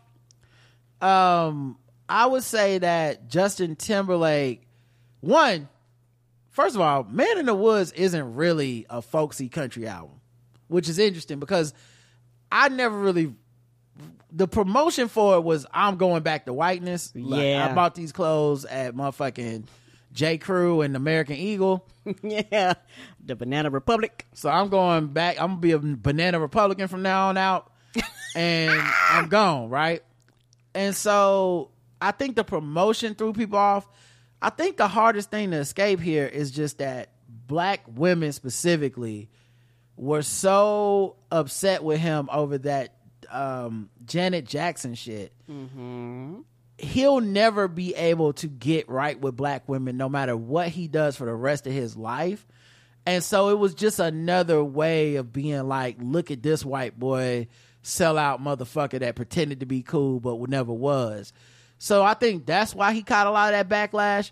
Now the difference is I don't think Beyonce going into country feels like her going back to whiteness or back to something that is not her. It feels like she's bringing her full self to another genre. Right. And so I don't think your analogy works in that way because you would need like post Post Malone or um the going from White Iverson to White's only son with that motherfucking ah, ah. that motherfucking country outfit he had singing America the Beautiful. That is closer to JT than this shit, I can see that. Yes. in my opinion. So I don't. I think I. So I, I just yeah. I just think the analogy's off. So yeah, I think you are. You are cooning. Sorry. I gotta, you know, you you asked the question. I gotta keep it real. I I can't just pander to y'all and make y'all feel bad. I make y'all feel good about stuff. But uh, you know, Coons will be coons. What do you want me to say? Ah, ah, ah, that's hilarious. uh, I'm gonna let you slide on that coon comment. Next comment, you get blocked, sent into eternity. Uh, Appia says, but is that really a negative buzz? She will break all the records again, I'm sure, and people of all races will gladly give her their money. Today, I was with my kids at a hippie ish farm where we hike with llamas and alpacas. The very white, granola looking animal caretaker instructor asked us if we already heard the new Beyonce country song. It was great. People love Beyonce. Edit, some might hesitate, but like with the Borgs, resistance is futile. If I was in charge of a radio station, no matter if it was death metal, techno, or classic German Volksmusik theme, I, I would still play Beyonce. Um, so there's a couple things about what you said. Uh, yes, there is resistance because there's always resistance to Beyonce, and especially after um, she just totally went like black. Yeah. She identified because before, particularly a lot of white women was like, "We love her," and all of a sudden it's like, "Oh no, how you? Why are you reminding us that you black?" And Right. a lot of them got very angry because they was like. We love you. We accept you as one of us. We ain't singulating it. You know, we ain't put a ring on it no more. We, I like my my my Negro with with you know my my, my man with Negro noses, and they was like, oh no, and a lot of them got very angry. So here's OAN with former Dukes of Hazzard actor John Schneider talking about Beyonce fans pressuring a radio station to play her new song. the lefties in the entertainment industry just won't leave any area alone, right? They just have to seize control over every aspect, don't they? They've got to uh, they've got to make their mark just like a dog in a uh, in a dog walk park. You know, every dog has to mark every tree, Yeah. right? So that's what's going on here. Uh, Shania and the other folks you talked about, what they did is they they were in country music and they went out. You know, and that's one thing. But people coming into country music have a because I know a little something about country music, and um, they they seem The Yeah, what make you think she don't? Well, hold on. There's other points that uh, I think. So number one, uh, he was fine with people leaving country music and branching out into other genres. Meaning, it's okay when we do it. When white people want to go be pop or folk or whatever, if they decide to make a change where they originate in the country and go somewhere else, he didn't say they're going and pissing all over the park and marking trees and shit. He didn't say that. He didn't say that. Uh, the subtle comparison of Beyonce to uh, uh, Animal doesn't, um, you know, that that that's. I won't go too woke on y'all, but come on. Um, and then that's the resistance we're talking about. So while I don't think that radio station necessarily intended to do anything racist or even be racist, I don't. I think that radio station thing. The more I think about it, I think no harm, no foul. Because the wasn't a big algorithm was like, we got to wait till the algorithm come up. Yeah, I'll get to that in a second, but I I don't think it was a big deal.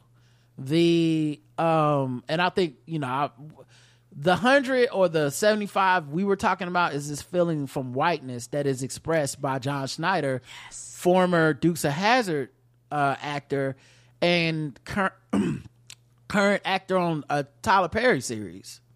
Like, so when he wanted to branch out and go into some black shit and get employed by Tyler Perry and be the love interest of a black woman, he ain't had no problems getting that check. No one said he was marking his territory. Was just like he's an actor and he's deciding to do a different like role than he normally does. That's it. right.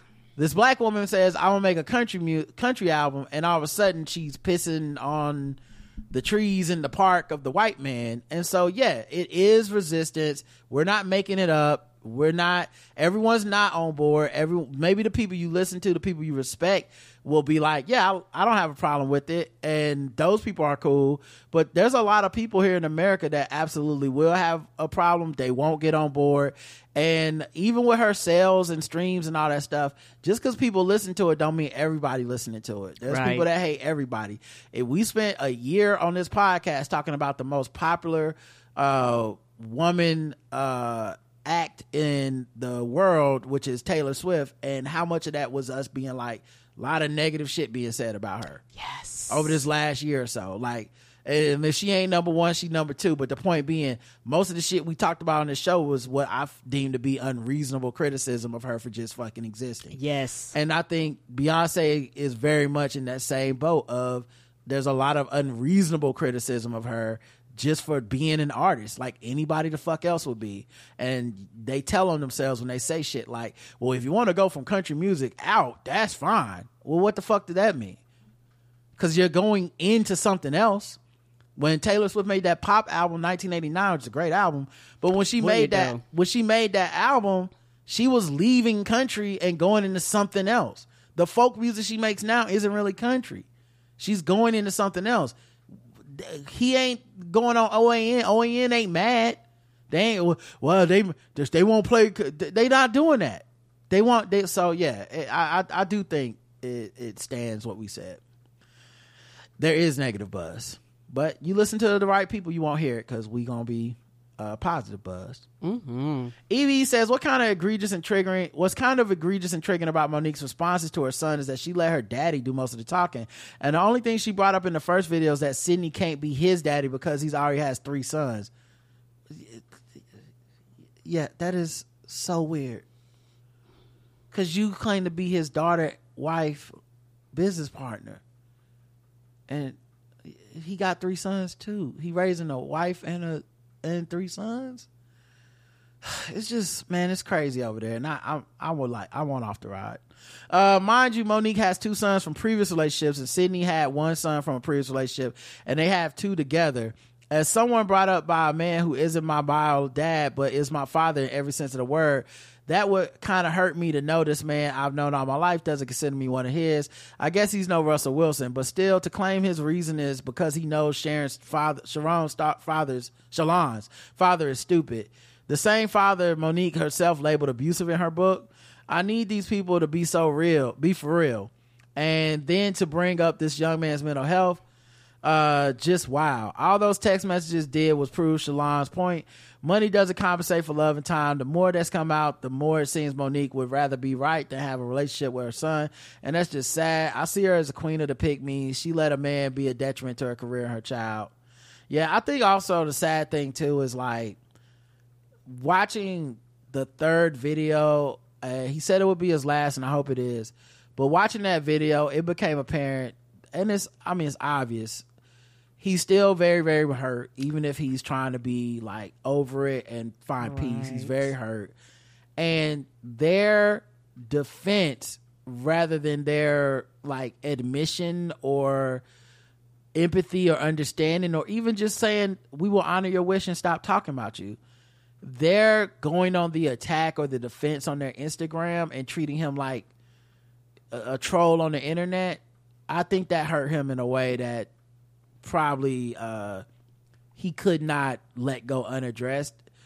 Even if to all of us we're like we either get people either get your point or they don't. And more than likely you're not going to sway anybody by making more videos. And there's nothing else you can say that that will change it her mind or or the people that support her's mind. Right. so i just felt sad for him because i'm like i know how that feels when somebody keeps lying or saying something and you want to correct the record but you but you can't because they're not going to ever admit that they were foul for that shit in a way that it goes beyond just like a footnote of like whatever. And um and it shows to me like why Tyler Perry and Oprah and Kevin Hart probably never will respond and probably never should respond. Because at the end of the day she's and Sidney are entrenched in we never do anything wrong and you, everyone else always does something wrong and um you know Lee Daniels aside I feel like even the Lee Daniels thing could have just simply been she got what she wanted. He gave in to the ransom, and so that's why she's using him to be like, mm-hmm, see, I, I'm willing to forgive. It's like you're willing to forgive, you get some money and compensation Yeah. and everything you want, but you're not really willing to to move on from this shit. You're gonna always this will always be a thing you use against me. Right. And it's also one of those things too. Yes, what you said is a true statement. She responded that way and she talks about him like she does because she got what he what she wants. But with people like that, you cannot guarantee and you don't know what the time frame is on that. And so I could see the other people going, mm, no, I'm good. Like, you never burn me again. I'm not going to comment on it. I'm not going to talk about it because, like I've said, and I will continue to say this, yes, there was a time to fight. Don't get me wrong. But with this particular fight, you're going to look like a fool by yourself. I'm, I'm not jumping into this pointless fight with you. Because no matter what I say, no matter what I do, no matter what words I exchange, no matter if I'm valid in what I say or not, uh, don't say, it's not going to change public opinion. And public opinion doesn't, that doesn't fucking matter. What matters are real feelings, my feelings, your feelings. Like, like those are the things that matter, not the public in mass.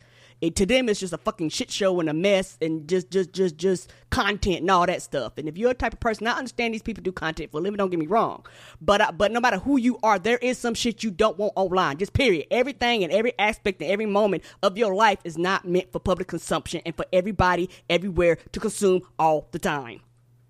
Yeah, I think once um once the shoe was on the other foot, you saw how she responded to being called out or called up, as she says, and I that it did something to me. It just did, and I can't lie about. it. I saw it and I said, "That that is so ugly." Claim when you claim what you want from all these other people is just an admission, just uh, just some just some level of empathy and, and, and all this shit and we're still brothers and sisters and friends and uh, that that didn't feel that way and that's your real family that's not some nigga that can help your career or hurt your career Well, that's, then- that there's nothing to gain to me for you publicly winning this debate or whatever with your kid it just right. If you do that to them, who am I? yeah yeah if you can be unreasonable with them then what are you leaving out of these other stories but that's just me uh, they sure buried the lead on the OnlyFans story. When I saw it online, I thought they would put the wrong picture up because what did Rachel Dolezal have to do with it? Then I realized it was her. what does she have to do with it? Uh, what that woman can't seem to stay out of the news. How does she keep getting hired? Wasn't she embezzling funds? I thought she was going to be a hair braider, and now this. That's how you know she's a white woman. She keep landing on her feet. Arctic Chick says, with Monique, I've never begrudged her for advocating for the things she is owed. I don't agree with the methods for two reasons. One, because she says extremely hurtful things that she doesn't mean. Two, because she claims, yeah, and that's the thing. And then we always see her get a pass on that because, hey, she's angry. So it's okay to do those shit while you're angry. Two, because she claims she doesn't play the Hollywood games, but it doesn't. She like it seems like she doesn't mind when other people play the game on her behalf. However, I completely disengaged after the whole thing with DL Hughley's daughter, and I typically dislike his content as well. Monique's video response, as well as her sharing those text messages, makes her public persona look worse. I hope their family can eventually come to some sort of resolution because it's all very sad. Yeah, you really bring up something that I've thought for a while, but uh I the black men in my life I that I know for the most part, a lot of them have a certain level of reverence or I don't know, respect respect. They have a certain level of respect for DL Hughley that I don't necessarily have because some of the shit he said I found to be really bad and not well thought out. And I don't like his race shit is normally okay, but his woman shit is terrible. And even some of his joke opinion stuff about what comedy is, it feels like excuse making from a guy that claims to be a pretty righteous guy or whatever. But it's it's fine. You don't have to agree with everybody. But what you made me think about is how Monique is the flip side of that coin where people with integrity and values and ethics that typically are not with some of the stuff she would do they excuse it because they respect her grievance and her being a black woman and some of the things she's dealt with. And I feel like my whole life has been spent kind of in the middle of that kind of shit where I understand where people are coming from And I've had to fight for my own individuality to be like, I don't necessarily fuck with that either. I can have empathy for your DL Hughleys. I have empathy for the brothers that sympathize with DL Hughley. I don't really fuck with DL Hughley on a lot of stuff, man. It's just he said some stuff that I'm just I can't. To me, is I can't imagine why he said that shit. And then Monique, same thing. Like I, I understand the plight, but then sometimes I'm just like, but why would you do that? Um, Angela says, Hey Rod and Karen, I've recently become a B fan. I've always liked the music here and there, but starting with Lemonade and the Black is King project, which the internet hated for some reason, I slid on all the way over. Her intentionality study, planning artistry and compassion, which some Twitter warriors complain about. She don't have no nine to five. She trying to make money off of people. Right. Yeah. Meanwhile, they got, they, they buy stuff. They buy, they support people. They're fans of shit. Right. They like, they know what it is, but I, it's like you get to a certain amount of money, it's like your shit is different than everybody else's shit. it, hit, it, it hit different and put like this and the reality is you ain't even got to have no coins if people have the illusion that's all that matters All I'm saying is, if the difference is how successful I am at selling it, then your your gripe isn't really with billionaires or or coveting money. Your gripe is with my success because I like I said I had I, I was thinking about it. I'm, I'm like I don't really talk much shit about Beyonce, Jay Z, and them because the rappers I listen to on the come up just want to be them. Yes. And and it's like it's okay to support them because they ain't made it yet. Right. But if Flo Milli somehow becomes a billionaire, now I gotta hate her. Nah, I'm okay. because i seen it happen And I'm smarter than that. I'm not. It's not an arbitrary number for me where I'm like, now I hate your black ass. I don't care, and also it feels in a weird way highly aligned with like the white uh leftists that you know want me to equate a certain amount of money with being bad when I really don't feel that way. I I feel like there's certain people that amass money that are just bad people. Like right. like it like it to they use bad business practices. They exploit people. They do, you know, they take money from folks and shit. Um I don't necessarily feel like that's the same as a motherfucker sang so good and then worked hard as fuck going around the globe and people gave them money to be entertained. I don't necessarily see that the same as like Sheehan. And I'm and I'm and I'm Yeah. not ashamed of that and I won't back down from that. Right, and also, like I said, uh, a lot of people they do they have an arbitrary number. I've seen it happen to Cardi. I've seen it happen to Megan. You know, I've seen it happen to like certain people where it. It hasn't happened to Megan to me in my opinion, but it will. Okay, yeah, yeah, yeah. Where, It will, where, if she where keep it's going to doing be what that she doing. turn, and and, and, Yeah. and the, the reason why I, I say I've quote unquote seen it happen because now she's at the point that no, particularly after she got shot, everybody it, it's like this hard turn every time. Well, that's just normal hating black women. They're not talking about how much money she made. That's I- true, I'm, too. I'm saying people will say shit like, uh, Rihanna, y'all favorite billionaire. I'm like, but Rihanna didn't make that money doing the harmful shit that some of these motherfuckers did. Like, Agreed. to me, it is di- there is a difference. Is what I'm saying. I'm not saying it's got to be. You don't have to support them or love them or no shit. I, like I don't, I'm not one of these aspirational like if they made it, I could be it. But I just don't have to fake hate them for clout. I if I'm buying concert tickets, I don't hate you. I'm sorry. I'll never give my money to somebody I hate. Uh, me either. So if, if I'm going to your concert, I don't hate you, and I do kind of understand where you're coming from. A lot of these black people, not this ain't generational wealth. This is an inheritance. They earned this money in their lifetime, and yeah, I feel differently about it. I still might not jive with their mentality or some of their politics and shit, but that's all you niggas. And, and ver- those listening to me now don't agree with everything. That's that's just life. That ain't nothing special about them. It, so then at that point it becomes about well, you were more successful than me. That's really what a lot of that shit boils down to. It's not mm-hmm. even an ideological difference. It's I support Flo Milli rapping about getting all the money and and treating people bad, but I don't support uh Megan because she already made the money. Like, get out of here. I don't give a fuck. Um, but yeah, anyway. Uh I love when a black woman can be in control as much as she can in this country and world. So many of my family, we are black raised in Georgia, love and grew up on with country music. And you could bet we had certain black country singers and Dolly and Kenny Rogers on repeat. I was lucky to be taught the history of the banjo and square dance and dance that has deep black roots, even though racist Henry Ford thought it was only a white art that he could use to fight the influence of Jewish people. Here's why many kids in this generation had to learn to dance that dance style in elementary school. Of course, they left out that call and response was created by enslaved black folks. White folks use the banjo to make fun of us in minstrel shows, but of course they love the sound of it so much they start to incorporate it into their music. All modern country, jazz, bluegrass, rock, metal. American music has black roots, and people have to have been taught that they were that we were never there. I love these two new singles the sounds of the songs are the sounds of the country that I grew up with. It's very traditional.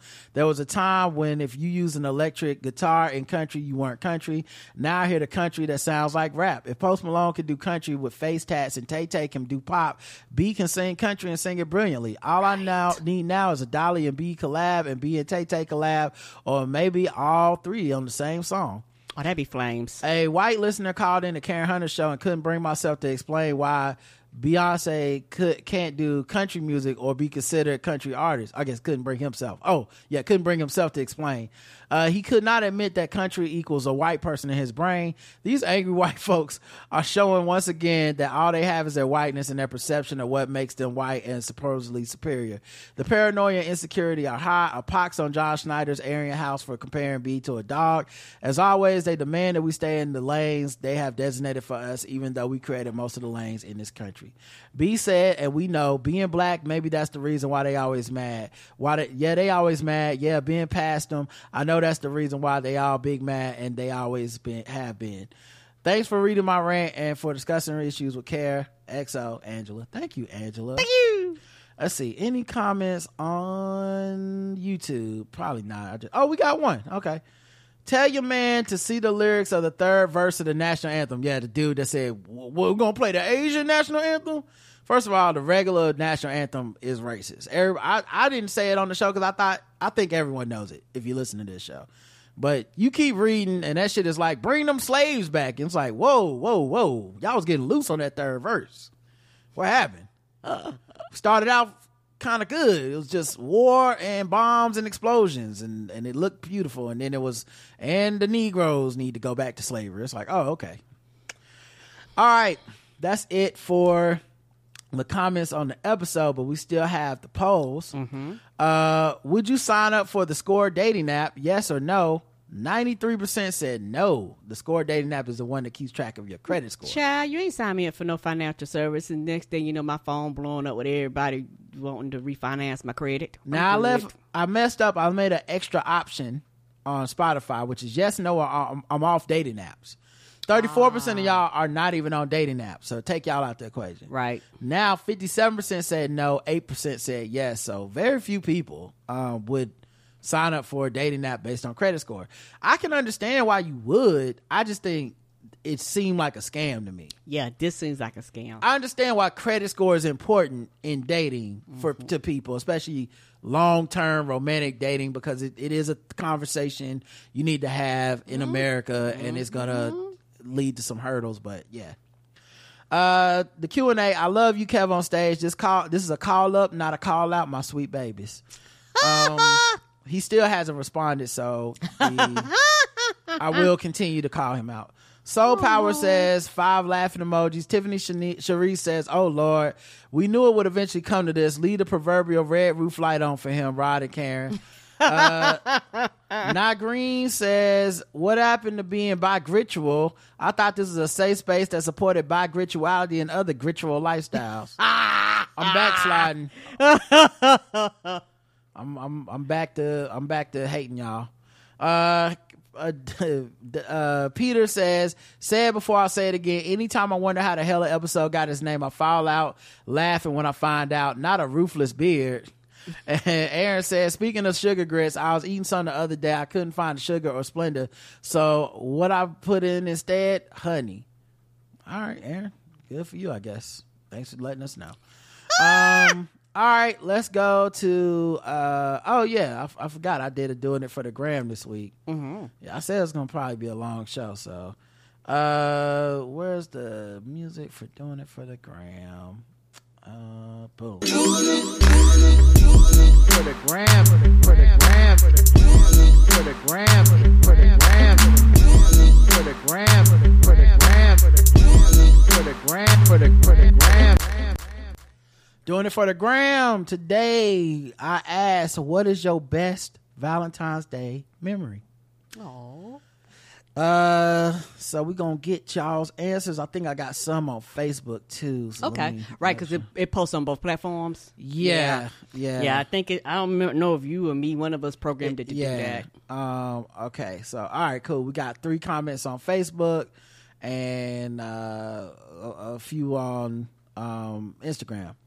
All right. Cynthia says had a cute little picnic at a vineyard, followed by a wine tasting where he bought a he bought a bottle of wine that we liked uh the most for us to share on a future date. Oh, that's sweet. But but but but but but don't tell certain parts of the internet that. Why? You remember they they like they like to they like to call people like that uh, uh simple. You know he he ain't take you out the roof, Chris. He oh you know you you ain't you ain't doing it up. You ain't spend two hundred dollars on the date. I feel like a cute picnic at a vineyard. Yeah, yeah. I love it, but that's Yeah, you know you right. Uh, Stay Flow says uh, a friend of mine bought me a really nice chef knife this Valentine's Day. That's nice. Love Come me a through, good knife. chef knife. Love me a knife. Miss Mars says honestly, it was this year when one of my dearest fr- best friends suggested that we do a specialty wine dinner. Got dressed up, did pre dinner drinks at my favorite bar, and then a very elegant wine dinner. It was my first Galentine's dinner, and I had a ball. Shout out to Galentine's. They was hating on that shit too. What's a Galentine? Well, you and your girls go out with like you're not going oh, on a oh, date oh, with dude. so that's why a lot of women was like, "Yeah, I'm going out." Ah, yeah, but Twitter was hating on it for some reason. This like, dang, what it's about? Like, well, I'm an adult and I do what I want to do. Right. DJ Java says I can't really say on a public platform, lol, but we have now been happily married for 30 years and have four beautiful children, so we must have had the right chemistry on that first Valentine's date. Uh, CV Earthsea says, when I was a kid, my mom and I would do gifts for the whole class. I was excited to give them out. I also loved the year the whole class gave and everyone uh, got something. I uh, think it was kindergarten. Oh, that's nice. Mm-hmm. Uh, Eso Rar says this trash motherfucker I was dating told me Valentine's was for lovers. He surprised me with a balloon and one of my favorite albums that my cousin had lost when borrowing. I was 20 and so excited. He turned out to be a dog, so screw him forever. But that was the most memorable Valentine's Day. Leslie uh, says going to the burlesque show with a friend. I've never been to one. I bet you that's fun. Sean, yeah, I've heard of the, a lot of fun. Sean says, first date with the woman who would become my wife. We met up as friends and it became a date. Oh, that's nice. And then the three responses on our Facebook are the first one I spent without my ex wife. Damn, Ronald. These- That's your best Valentine's Day memory? We must have hated her. Jay Full says, went to see the Weeknd at Drai's in Vegas. I hope I said that right. Ended up in a relationship before the night was over. Damn. Y'all move quick. Guess the DJ had y'all falling in love. Uh, Lenina says, one year I got married on Valentine's Day. A couple years later, I gave him divorce papers on Valentine's Day to end. God damn.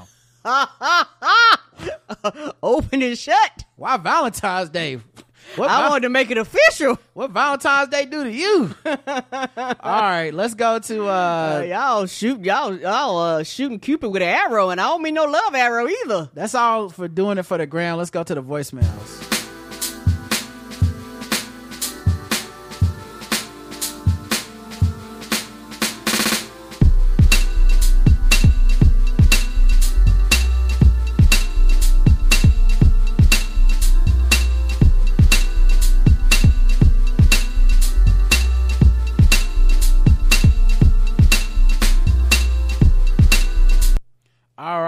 Uh, we got a lot of voicemails a day. Okay. Um, of course, the voicemail line 704-557-0186. Uh, Raphael leaves the first voicemail. Hi, Rod and Karen. It's your boy, Raphael. So, I was listening to your episode, Take My L in the Dark, and to the point about young people not having sex uh, nowadays, uh, it reminded me of a program I attended in 2016, I believe. It was at Bloomberg here in New York. And there was a data that was presented, and I, think I may have talked about this on um, Three Guys On before in one of my emails. However, it showed a lot of the richer countries in the world, not just Western countries, and you've covered some of this on the show uh, before, including China, with the aging population. And I think many people skip over that when they bring up younger people not having sex. You uh, talked about China trying to force young people to uh, procreate and have babies because their population is aging. Japan has a similar problem. Um, Germany has a similar problem. Um, these are countries that have better healthcare in comparison to the United States. So it's not a matter of healthcare. Their population is aging fast. The only continent that doesn't seem to have similar problem is Africa. So, uh, and the poverty is higher there, but it seems like the more there's wealth in a place, people stop having children. And that is something that people might want to consider in the future. I don't know, but it's something that some people are studying nowadays. But just something I just wanted to throw out there that uh, it's part of the situation um, with the kids not having sex. Uh, I don't know if that's part of it. I don't know if that's a reason, but it's something that was brought up in that program that I attended a few years ago. Because United States, without without immigration, United States would have definitely been in that high category. Yeah, it, uh, that makes a lot of sense to me, especially because consider how people at the top amass the wealth, meaning there's less money at the bottom for people to have families, houses, pay off their loans, not be in debt. And so those are decisions uh, or circumstances. Those are circumstances people have to deal with that typically make them delay having children because children also cost money. Yes, they do, and they put you in debt. Yep, Katrina. Hi, Rod and Karen. It's Katie, and aka Katrina, aka Number One Feeling. I really don't want anything except to express that I love you guys and I'm really grateful um, that you are in my ears on a regular basis and to have uh, your wisdom, your discussion, your reasoned approach, humor, wit um, on a weekly basis to turn to. It's really a comfort. I think I've had a lot of anxiety starting the year just because it's an election year. But I've also just gone into it with a plan to keep myself sane and to back off of a lot of um, social media. I actually just stopped expressing a lot of my opinions on there and just retweet stuff or like things um, and consume things. But other than that, I not because with Elon owning that place, I expect it to be even more of a shit show than the bot farms that um, flooded the place in 2015 and 2016, um, which is how long I've been listening to you since the end of 2015 when I was seeking like a really good podcast to help me like calm down. So here we are two more election cycles later, well, presidential ones, and I'm still grateful for you guys. That's all I wanted to say. I will be having a great week and a great 2024 and a great Black History Month. Love y'all. Bye. Black History. That is sweet. And thank you. And thank you. And also, it's one of those things where I am glad that you are aware of this with the anxiety and you make a plan because some people know they these people, they don't make no plans, and then they fall in the trap year after year after year after year. You're like, no, I got a plan. I'm stick to a plan, and you've done things uh, to uh, uh, uh, accommodate your particular situation and to make it a healthy place for you. And so I, I, I appreciate you and props you for doing that because a lot of there are a lot of people that are just like you but they ain't making no plans. They they just gonna float around and then get caught in the trap again. They be like, why am I anxious? Why am I nervous? Why I why why why? When the reality is, you need to make a plan. You need to adjust yourself accordingly. But a lot of people don't, and then they continue to go through this year after year after year after year. At some period of time, you get tired of that roller coaster, and when you do, you get off. But until then, you're gonna keep repeating the same thing. All right, let's go to the next one. This is Olivia, I believe. Hi, guys. This is Olivia um, in Japan. Uh, I've called once before. I, I just wanted to give you guys your flowers. I realized that I've been listening to you two for 10 years, and I sent a review, but it was like six years ago. So I updated it today. And so, um, yeah, check your international reviews for. Um, for a new one for me. But I just wanted to say thank you to you two for all of the wonderful um, content and information and jokes. I swear, every time you guys mention that men eat steak, women eat salad, they're supposed to be loving us. Every time y'all post that, I have to go to YouTube and watch the original video. um, I love it. It's hilarious. Ain't it dope? Um, and Karen, you had me dying this week with the whole Sugar Ray Leonard thing. I was like, you said Sugar Ray Leonard. I was like, what? Who? Huh? and then when you clarified it said Billy Ray Cyrus, I was like, Billy Ray Cyrus. I got the Ray right.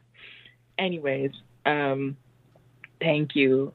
Thank you. Thank you. I love you guys. I listened to y'all um in um the three guys on um not a freeloader. I just pretty much any one you guys put on I end up listening to. So thank you for not only your content, but the content of all of the people that are around you. I appreciate y'all so much. So yeah. Um I'm gonna stop. Oh, wait, I think I still have a minute. I also wanted to say, um, Now she didn't have a minute. the reason how I She called back. it's only two minutes. oh my gosh, voice lady, lady, and voice lady, and voice. I can't even talk now. I'm so embarrassed. Anyways, it's Olivia calling back. I just wanted to tell y'all how I found you guys, and I wonder if anyone found you the way, the same way that I found you. So um, I didn't know anything about podcasts. Um, the Read was the only podcast that I listened to um, after being a fan of Kid Fury's YouTube videos. Um, when they started a podcast, I started listening to them. And then the first time they said that they were going to take a break, I about lost my mind. I thought, oh my gosh, who am I going to listen to? What am I going to do?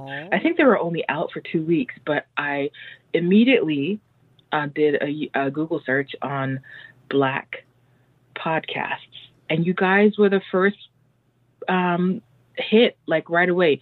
It was an article that was talking about different black, black podcasts, and you were like the first um, one that came up. And I listened to one episode, and I have been hooked ever since. And the Read just had their 11th anniversary, so it made me realize, wow, I've been listening to the Black Guys Who Tips for at least 10 years because yeah the, if they have an 11th anniversary i at least have been listening to you guys for at least 10 and a half years. So yeah um, i'm going to stop talking before rude voicemail lady cuts me off again and embarrasses me in front of all these people. But um, i love you guys and i will call back again Oh. maybe Thank you. Oh, that's sweet. Yeah, that's very sweet. nice of And uh, oh my god. Oops, sorry. Go ahead. Oh, and congratulations uh, to them. Uh, the read, you know, because they've been Mm-hmm. around a very long time too. And uh, uh, the thing is, uh, me and Roger for a long time, uh, the black uh, guy in Hey Arnold used to be above us in the Google search. And so me and Roger had a running joke that we was going to outbeat him one day. We actually did. We became like the number one search when you type in the black guy. And so uh, we're, we're proud of that. And uh, uh, people have found us doing that, particularly through iTunes. A lot of people found us through iTunes by Googling black or black podcasts, and they found us that way too.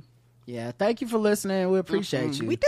And that's not your like first or second time calling. I saw on the list. It lets me know like I can go back. Your first time calling was November 6, 2018. So you've been You've been out you've been calling quite a few times. Yes, thank you, you. baby. Don't be a stranger. Mm-mm. All right, next voicemail. This is from a 704 number. Good afternoon, Rod and Karen. Thank you both so much for the show. Really enjoy it. Just leaving a quick message to say thank you, Rod. Um, last year, you did the Coon countdown every day for TikTok, every day of February. And this year, I started doing a daily TikTok for Black History Month. And it's been so fun. I've just been really enjoying checking out the features and deciding on what to talk about every day. So, very thank you very much. Um, this is Cheyenne. Uh, and thank you. Bye. Aw, well, that's, dope. Sweet. Yeah, Uh, you know what? I'm glad to have inspired something good. You know, because I, what I'm doing, I feel like you know, it's like fun and good in that way, but it's not very serious. You know, um, and so to know that somebody said I could do that too, because honestly, I'm not a TikTok person really, and I only really use it this month of every year, but. Um, I started the same way. Where I was just like, I guess, and then you know enough people liked it that I said, okay, well, I got something here. So yeah, you just got to go out and do it. Allegra leaves a voicemail.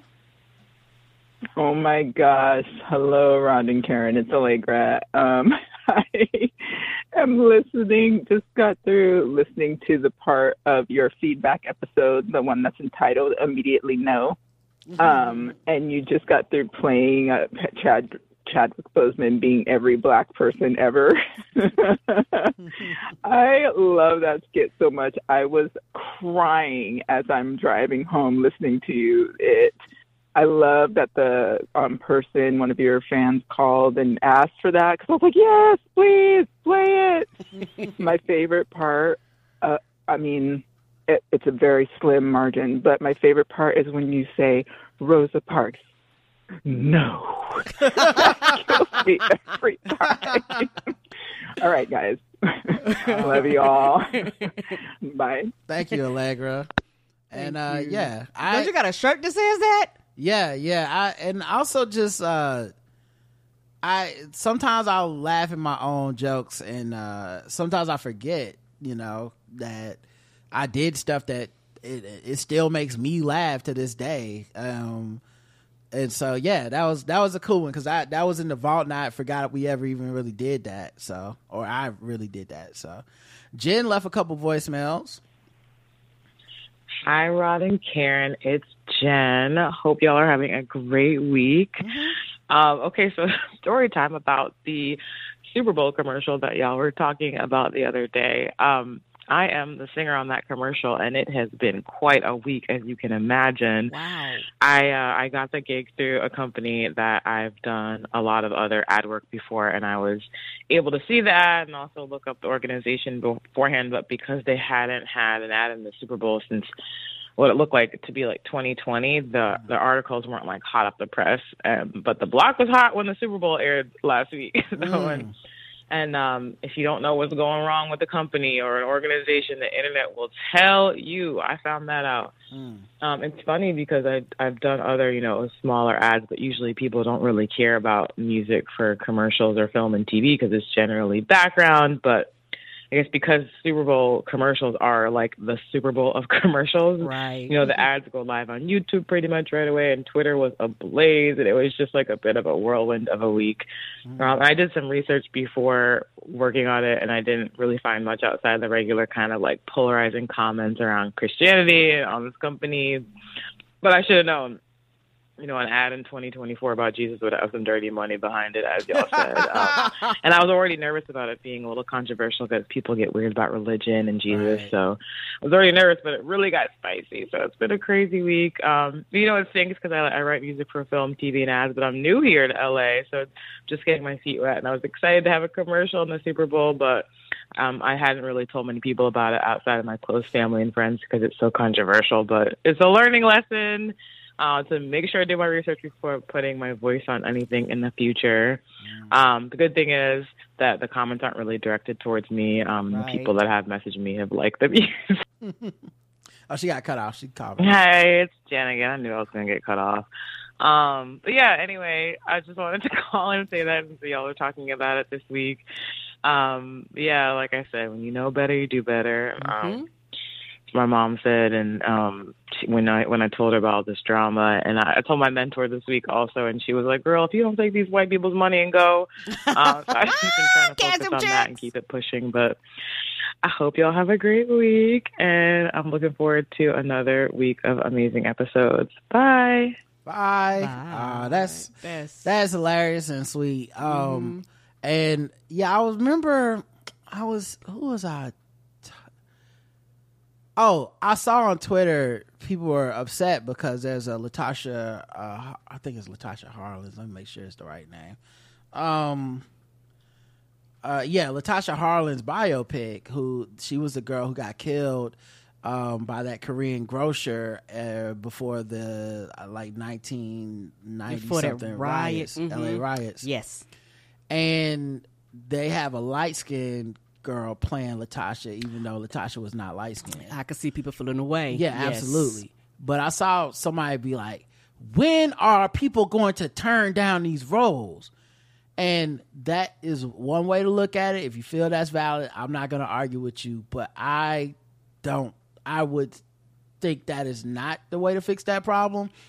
Mostly because Hollywood operates on extreme level of scarcity. And, um, and it's not a perceived level of scarcity. It's, it is scarcity. Like, motherfuckers basically be poor, then they get one role, and that one role gives them a little bit more ability to like eat and do stuff. And even the people you see in uh, in, in movie roles all the time, as we found out during the, the strike, many of them living less than check to check, leave from gig to gig, right? So the companies and the casting agencies, they're the ones who I think really need to be held accountable because at the end of the day, that's who is.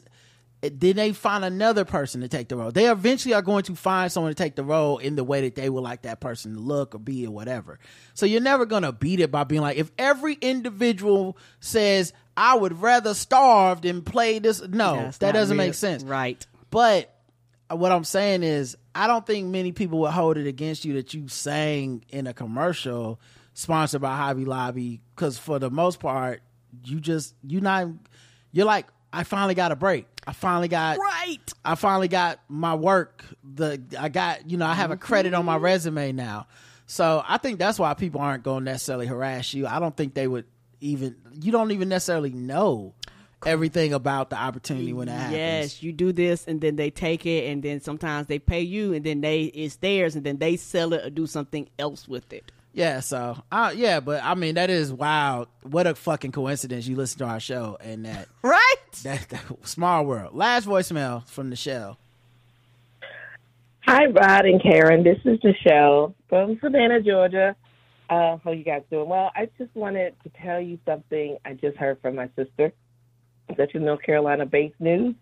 There is a bookstore in Raleigh, North Carolina called uh, Liberation Station. It is the first black owned children's bookstore. And my sister who has two kids just told me that Katt Williams, comedian Katt Williams, donated money to this Liberation Station bookstore. So I don't know how many books he's read. I don't know he's read a million books or one, but he is, if anything, becoming like the Dolly Parton of uh, black children's literacy. And I just think that's good news. Me too. and I just wanted to share that with you guys. Um, hope you guys are doing great. And also, I agree that Score, that credit app, is a scam. Is just data mining, getting back people's data. Um, probably figuring out who's got a good enough credit score. Um, probably selling something, and if they have bad credit scores, to, to make them get into one of those credit rehabilitation mm-hmm. programs. It has nothing to do with scoring people. It's all about scoring money, and that's late stage capitalism. Anyway, have a good day. Bye. I Bye, agree. baby, and I, I agree too. And and also is one of those things. To shout out to them, and if you're in the Raleigh Durham area, go go and check them out and support. And like Roger says, it's one of them things where you hear story after story after story about how he's actually out here doing a lot of things. Yep. And now we go to the emails. Uh Heart, I'm gonna play Heart 2. This is an instrumental, and then we get to these emails. Ah,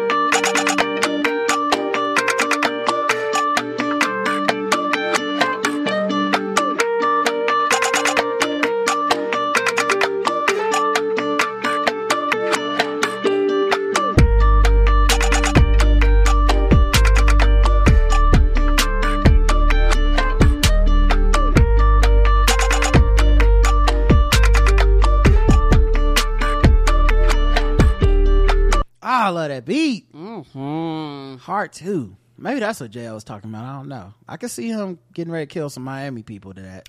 Come on. Uh, caffeine. Crystal says, listening to my listening to the take, my wait. Oh, I- Oh, okay. Just my FYI use of caffeine in kids. Caffeine actually has been found as a treatment of ADHD as it has the opposite effect on kids with ADHD as it is calming and helps them focus. Now, I do not advocate for children consuming caffeine, but just wanted to point that out. Anything in excess could lead to issues. Haven't read this study to see exactly what they found or its confounding symptom. Like if you up the look up the adverse effects of Tylenol, it will say headaches. Meaning, if you experience an, anything during a uh something trial, they have to list that symptom as part of the medication adverse effects. Yeah, Appia told us about that. Mhm. Whether or not that was due to the medication. Hopefully, this makes sense. Again, not advocating children should be consuming Prime Energy or Red Bull five hour energies, but just want to point out regarding this. I mean, I trust the the findings of that study because I don't find those to be controversial. I also think if adults are exposed to a lot of caffeine, they have side effects. So, um, and I think these unregulated, just like drink all the energy drink shit. We know that there's certain shit you like. I know that's not good. Right. I I might not know the fucking science behind it, but no. And I don't think it's the same as a doctor prescribing you medication for ADHD or something. but Correct. I guess maybe an unmedicated ADHD child could ADHD child could have um ca- caffeine in it and and, and self medicate that way. But I don't know. Just I don't think the study was necessarily disregarding that. Um, but we'll see. Joe says hi, Karen and Rod. I have been listening for a few months now, and I just realized last week Karen was saying folding chair and not voting chair. Actually, my eight year old corrected me. I found your live show on YouTube, and now I understand bullet ball. Uh-uh, shout out to you. I just And bullet ball the street. I just ordered merch and can't wait to rock the my blackout tips gear. I hope you do some live shows this year because I will certainly support. Love you both. Thank you for bringing such a fun, informed, and Downer culture for the culture couple. Yeah, Joe. we Thank don't we don't really promote it as much. We do sell merchandise, y'all. Yeah, we have a Teepublic store. The link is in every single episode. Episode. And I know there's some new stuff, designs in there. There's um the uh hmm uh smug mug. Uh which I need to buy one for myself actually. And it's just a mug for when you said something really smart or funny and you just want to be smug. You just take a nice smug sip. Like, mm, look at me being great. Um, let's see. Doug says not all propaganda is art. Hello, Ryder Karen. I think you might enjoy this ongoing series from Benjamin Walker. It focuses on Cold War propaganda and significantly on Richard Wright and James Baldwin. It's quite good in of a, in and of itself, but also may spark something for future seasons of Drapetomaniacs. It's called the Theory of Everything podcast. P.S. The style of storytelling across different series varies widely and can be a bit disorienting on occasion, but it's worth pushing through if you go rummaging into the back uh, catalog. Back catalog. Okay, yeah, and he put a link in here, uh, but yeah, it's kind of just for us. I don't know. Um, let me see. Just want to make sure. That, okay, not all prop. It's Benjamin Walker's theory of everything, and the episode is not all propaganda is art. Uh, so I guess that's a series. So thank you, Doug. Mm-hmm. Nick Jew. Oh, Hey, she write- baby. what's going on, girl? She wrote in. Uh, I see you trapping on out there on the on the on the on the um on the, on the timeline. Okay, Right. I'll see it. Um, hello. Long time no right, but you know I listen to my booze. I was walking to work hollering when I heard my shout out on the show because you already know when I see that lady, she go, yeah, she gonna want to fight, and all I can do is knuckle up because I've been speaking on her voice for twelve years. Listen, listen, honestly, God, I love you to death. If we was walking down the street and she came out, I honestly would back up and let y'all square up because I really feel like y'all have to fight Let the one on one. I wouldn't let I wouldn't let them jump you. But it would need to be a fair fight. But the way you've been talking, y'all got y'all got to y'all got to fight the fair one. nah, I'm not gonna lie. Now, y'all, child, y'all know I'm too pretty and too cute. But uh, yeah, if they now that that, that Nick Jew is one of the few people I'd be like, you know what? I'll take a black eye for you, girl. Uh, yeah, she won't even do that for me. But I I, I won't let nobody jump you. But I, it's the rules is the rules. You you and her because I know you can handle it. you and her got to square up. Y'all got to because it's just like I like honestly I feel like if, if this God this would make such a great sketch or something. But this would make so much like if we were walking down the street and Alicia Keys walking the other way. And y'all didn't even say nothing to each other. Y'all just both put y'all bags down and just put y'all hands up like we already know what it is. I'll just step to the side like let, let them fight, y'all. They this been ha- coming for a long time. Mm-hmm. Uh, and look how I wasn't wrong. I love y'all so much, and thank you for speaking my success to the universe because I do the same for you. And when I win my Tony, you know a shout out to the Blackout Tips. Love Nick Jew. Oh, we love you too, girl. Uh, yeah, I, man, that is. I'm gonna have that in my head for the rest of my life. Is walking down the street with Nick Jew and be like, "Oh, it's Alicia Keys, girl. All right, I'm I'm gonna be over here. You want me to hold your purse? Uh, don't worry, I'm not gonna let him jump you. Don't girl, I got your I got your tennis shoes. Right. I feel like Swizz Beatz even had to be like, listen, Alicia, you know it's it's between y'all. uh, Linda says, Hey Rod and Karen. Weighing in on the latest pop star news as I love following that shit. First of all, Beyonce. Uh, obviously, I'm excited about the new music, but thought y'all would be interested to know that my sister recently heard B on her local radio, country radio station all the way out in rural Iowa. Very excited for my city slicker ass to be listening to the same music as my country bumpkin sister for once. yeah. Um, I mean, that's the thing. Now I have to go. That's why I said I, I feel like I kind of took the bait with the whole like this station won't play Beyonce. They racist, and because I do agree that that was not what happened. I think those radio is not radio anymore. It's, it's all just uh, metadata and, and siphoning shit off of charts that are behind you. I was talking. I was on the Karen Hunter show. and Roy Roy Wood Jr. was on there, and you know he used to do radio for years and years. Right. And he's like, "Yeah, there's no request anymore. You don't call up and normally like that. Just goes into like a little thing of like." A, a spreadsheet of this song was requested this many times, but it's not an actual like a DJ has the autonomy to be like, oh. okay, you know like what? it used to be old. I'm gonna switch up from at 238. I'm gonna play this other song than the one we did, and so I can understand how that station in Oklahoma, whatever the fuck, is like. If the charts tell us next week that it's the number three song, then it will be played on the radio the appropriate amount of times, right? As opposed to you know. We like there's an actual DJ in there, and you're calling Like somebody picking like- up the phone. yeah. Yeah. So anyway, but uh, whatever. They still ended up playing it because the BeyHive is that strong. That's all that matters. They played it. Second of all, Britney Spears. I actually read her book recently, so I know a lot about her situation. Well, you know what she told you. Uh, I found it kind of amusing, but well, I shouldn't even say what she told you. You know what they wrote. Yeah, well, yeah, because I don't. Even, she might not even read the whole book. Britney sounds surprised at her own book when she be talking. She, be like, "I ain't say that." Oh wait, I mean, I did. I did say that. I did say that. Mhm. Uh, I found it kind of amusing, but also a little sad that she's been using old school slang because it honestly makes sense. Because of her conservatorship, she was a very emotionally stunted and society, socially isolated for a long time. But also, then again, she's also still an out of touch rich white person, so there's that. Yeah, that's facts. Anyway, yeah, I mean, honest, it don't bother me that she's out of touch somewhat because I'm not everything you said is facts, and also like she's she may have been introduced to us as a kid, but she's like a she's a coming adult. She's a mom. She's not up on the latest hip hop and, and slang, and she don't, don't even make music. time, right? So who she supposed to be learning that? She's not kicking in with young thugs, so she can be like, "Listen, I'm pushing P." That shit would be weird too. Right. Anyways, it's clear to me that she does have a lot of mental health issues and she knows as much, but also I'm glad that now she has the ability to have more control over her care and her life so she can properly heal now. Did you hear that Wendy Williams might be in a similar situation lately? I have heard that, but I don't know the details. And I would say Wendy, while there will always be a sympathy uh, for Wendy from people as just like a black woman, as a person, as a pioneer in the game.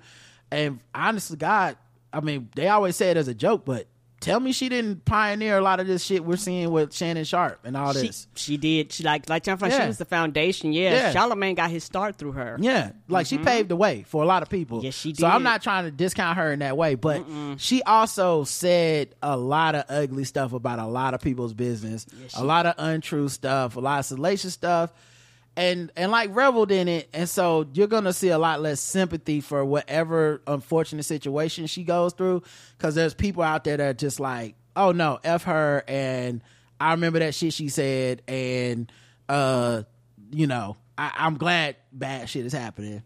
Uh, we don't know the full story yet, but I heard that she's been unable to access her finances because the bank took control from her because of some health issues she's been having. It's wild that can be done to disabled people, even those who are rich and famous. Yeah, and I think what's interesting is that we say is a thing that is being done to somebody because we are mostly thinking of the negative. But there's also like if the way it's supposed to work, that would be a good thing. Like if I didn't have control of my mental faculties, but was still like capable of say withdrawing all my money from the bank or being fooled by some fucking scammer, and now my life savings is gone. You want it would be good that, that. my you know wife or my my child was able to be like ah ah uh that they don't have access to that. You know, a conservatorship was supposed to protect Britney. Um, you know, it was supposed to because she does have. Uh, I forget the exact diagnosis, but she does have some mental health issues that can lead to some behavior that you know she may not be in control of at the moment. Right. Um, there's things she's had in her life that you know, you know, you look back and you're like, man, I wonder who was at the wheel for that. And so it's supposed to be able to limit the amount of harm you can do and or the amount of abuse people can do to you because it's like, oh, you got unlimited money. Here comes this dude. Here comes this person, right? But then if your daddy is the fucking abuser, it's like, what the fuck do you do? Right. Because this motherfucker is supposed to be the one looking out for you, and he, you know, at least according to Britney, it's that's not what's happening. So, you know, I have sympathy for her. I, I always just caution against the internet being the place that is of justice and support because I don't believe them. They they what what the internet did was basically say Britney Spears has no mental health issues. It's all made up and she's fine. Mm-hmm. And I think that's as dangerous as having a person that's too restrictive in control of your finances in life. All right. Because those motherfuckers can't be trusted. And she was listening to them comments and replying back and shit. And I was like, no, this is not healthy for anybody. These motherfuckers are not your friends. No, they're not. And some of them might have issues too. Lastly, SZA, did you see the Grammy performance of Kill Bill? I did see it, some of it. A stunt woman I've been following for a long time, the Sam Sammy Rider. Oh yeah, I, I know. I follow her on Instagram. Uh, was hired as one of her dancers and did some crazy katana choreography in the audience and on stage, along with a bunch of other dancers and martial artists with swords. Definitely recommend watching. Yeah, we I saw it and I do follow her. She is bad and she's amazing with that damn sword and stuff. Once again, uh, sword ratchetness is not about people just having a sword. Motherfuckers don't have no training. There's no safety rules. There's no laws. Samurai Rider, when I see her, she be motherfucking working that sword with control and everything. I'm not. She this, ain't just winging it. this ain't her going to Comic Con, coming back and stabbing her friend over Nintendo. Right. Like this, is that's some different shit. I'm cool with that. I love that song. It's so pretty and soothing, but also extremely violent. And honestly, that's just a fantastic combination. So seeing her do such a good performance with swords flying all around was a blast. Keep on keeping on. Thank you, Linda. Uh, Peter says, Hi, Rod, Karen. I've been a listener since Critter Getter. So like 2015, 2016. Oh, Critter Getter. Anyways, this is my first time writing in because in all these years of listening, uh, episode 2856 Post Serious Society has re- represented my observations of society so succinctly. This episode is so good as always, but learning that Rod got high before the show made so much sense because I too was high.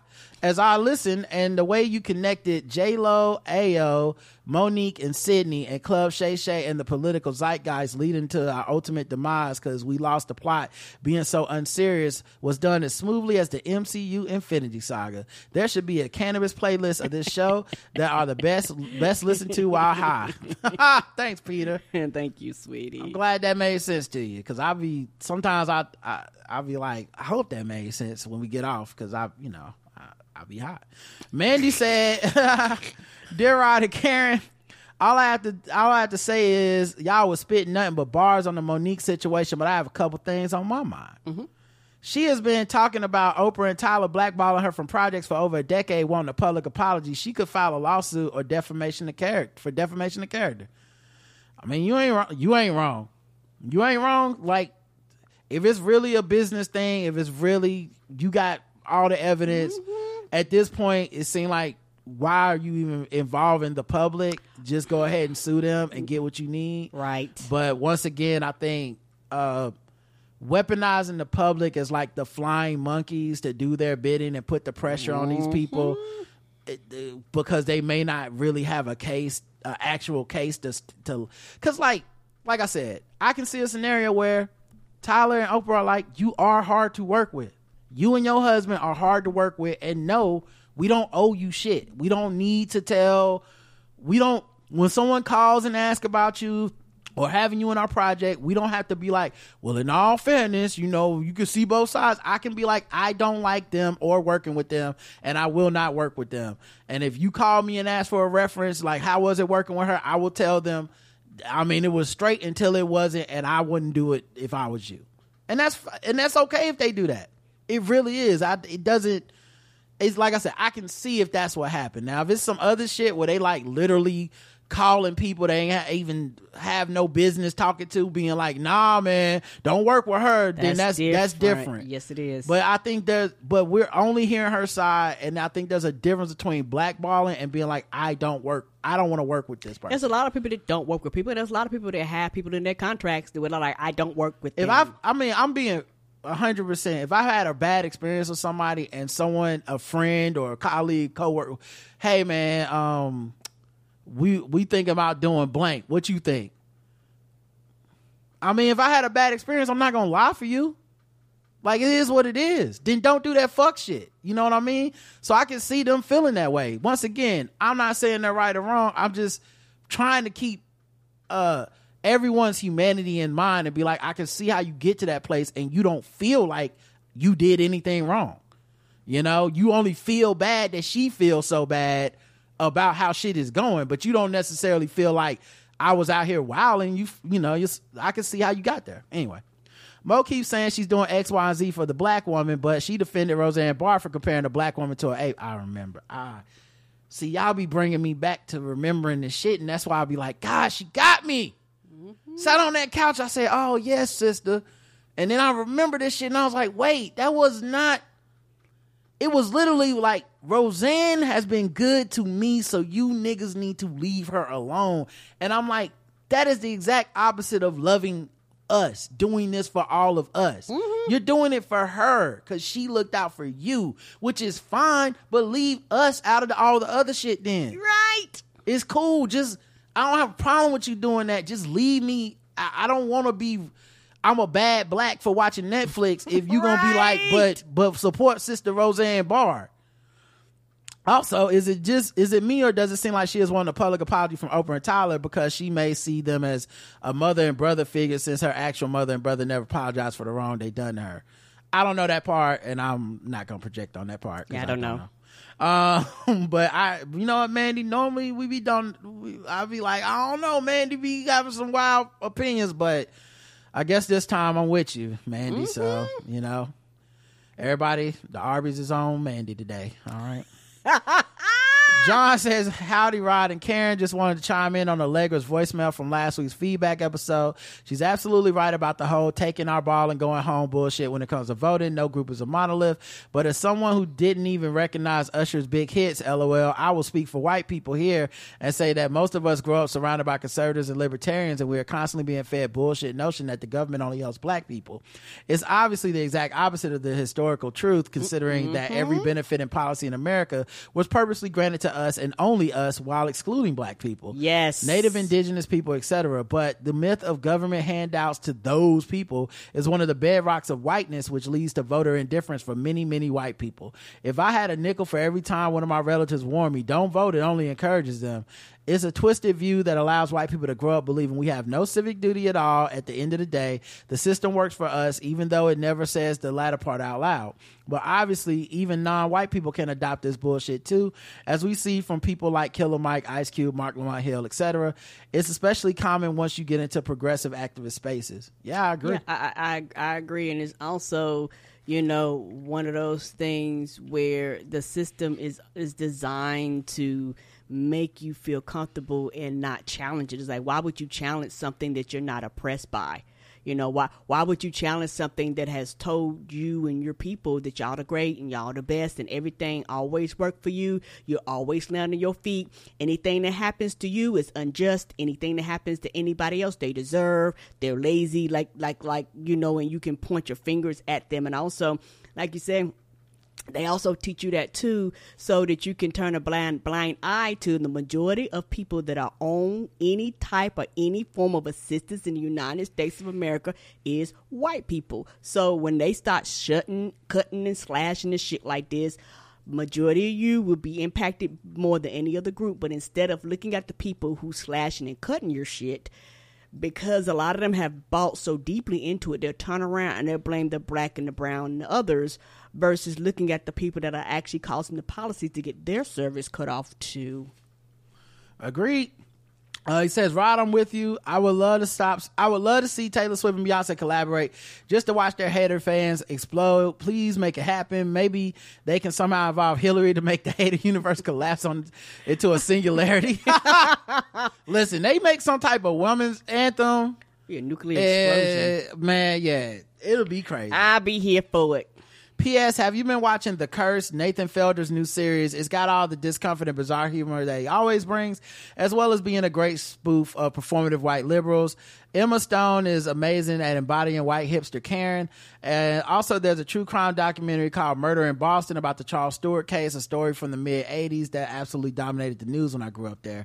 The series itself is just okay. It's pretty obvious who did it from jump. But the first episode does a really great job of showing the white lash, the school busing, and why Boston has such a horrible racist legacy and how that informed the Stewart case and the news coverage of it.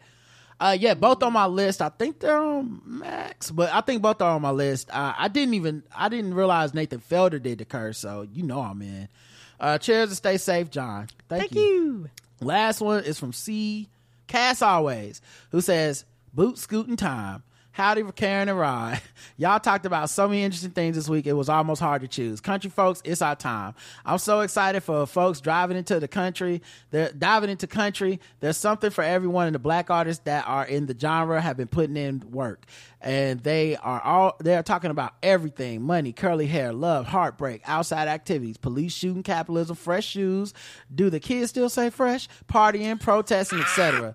And they aren't all afraid of changing the production and instrumentation. It's going to sound authentically us. It's a good time.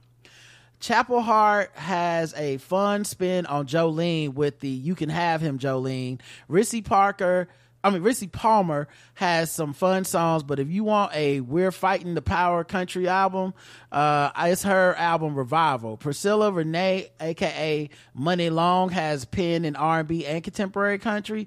She has, uh, she's just put up a song on TikTok called Hoedown. H E A U X, Hold Down. Uh, but it isn't on streaming yet. Her latest album, Colored, has bops. Brittney Spencer is is hit me in the my Brittney Spencer hit me in my big girl feels with sober and skinny and damn right you're wrong. I'm hoping to see her when she opens for another artist in DC next month. Reyna Roberts does some jams. Uh there are just so many to name, but I want to make this long this super long. Spotify has a dope black girls in country playlist if you're interested. I can't wait to see where them out. Beyonce takes us. Excited all around. Anyway, hope you all are having a great weekend, Cass always. Thank you, Cass. Thank you. And uh yeah, we definitely I'm gonna save this email so I can uh add all those people to my playlist because I'm trying to catch up. Um, all right, that's it. Thanks for listening, everybody. We appreciate y'all. We'll be we back do. tomorrow morning at 10 a.m. We have Keith and Chemda from Keith and the Girl as the guest. Looking forward to that. Going to talk to him about his book. Going to talk to her about leaving Keith, and the, Girl, forever. All right. Uh, so uh, until tomorrow, I love you. I love you too. Mwah.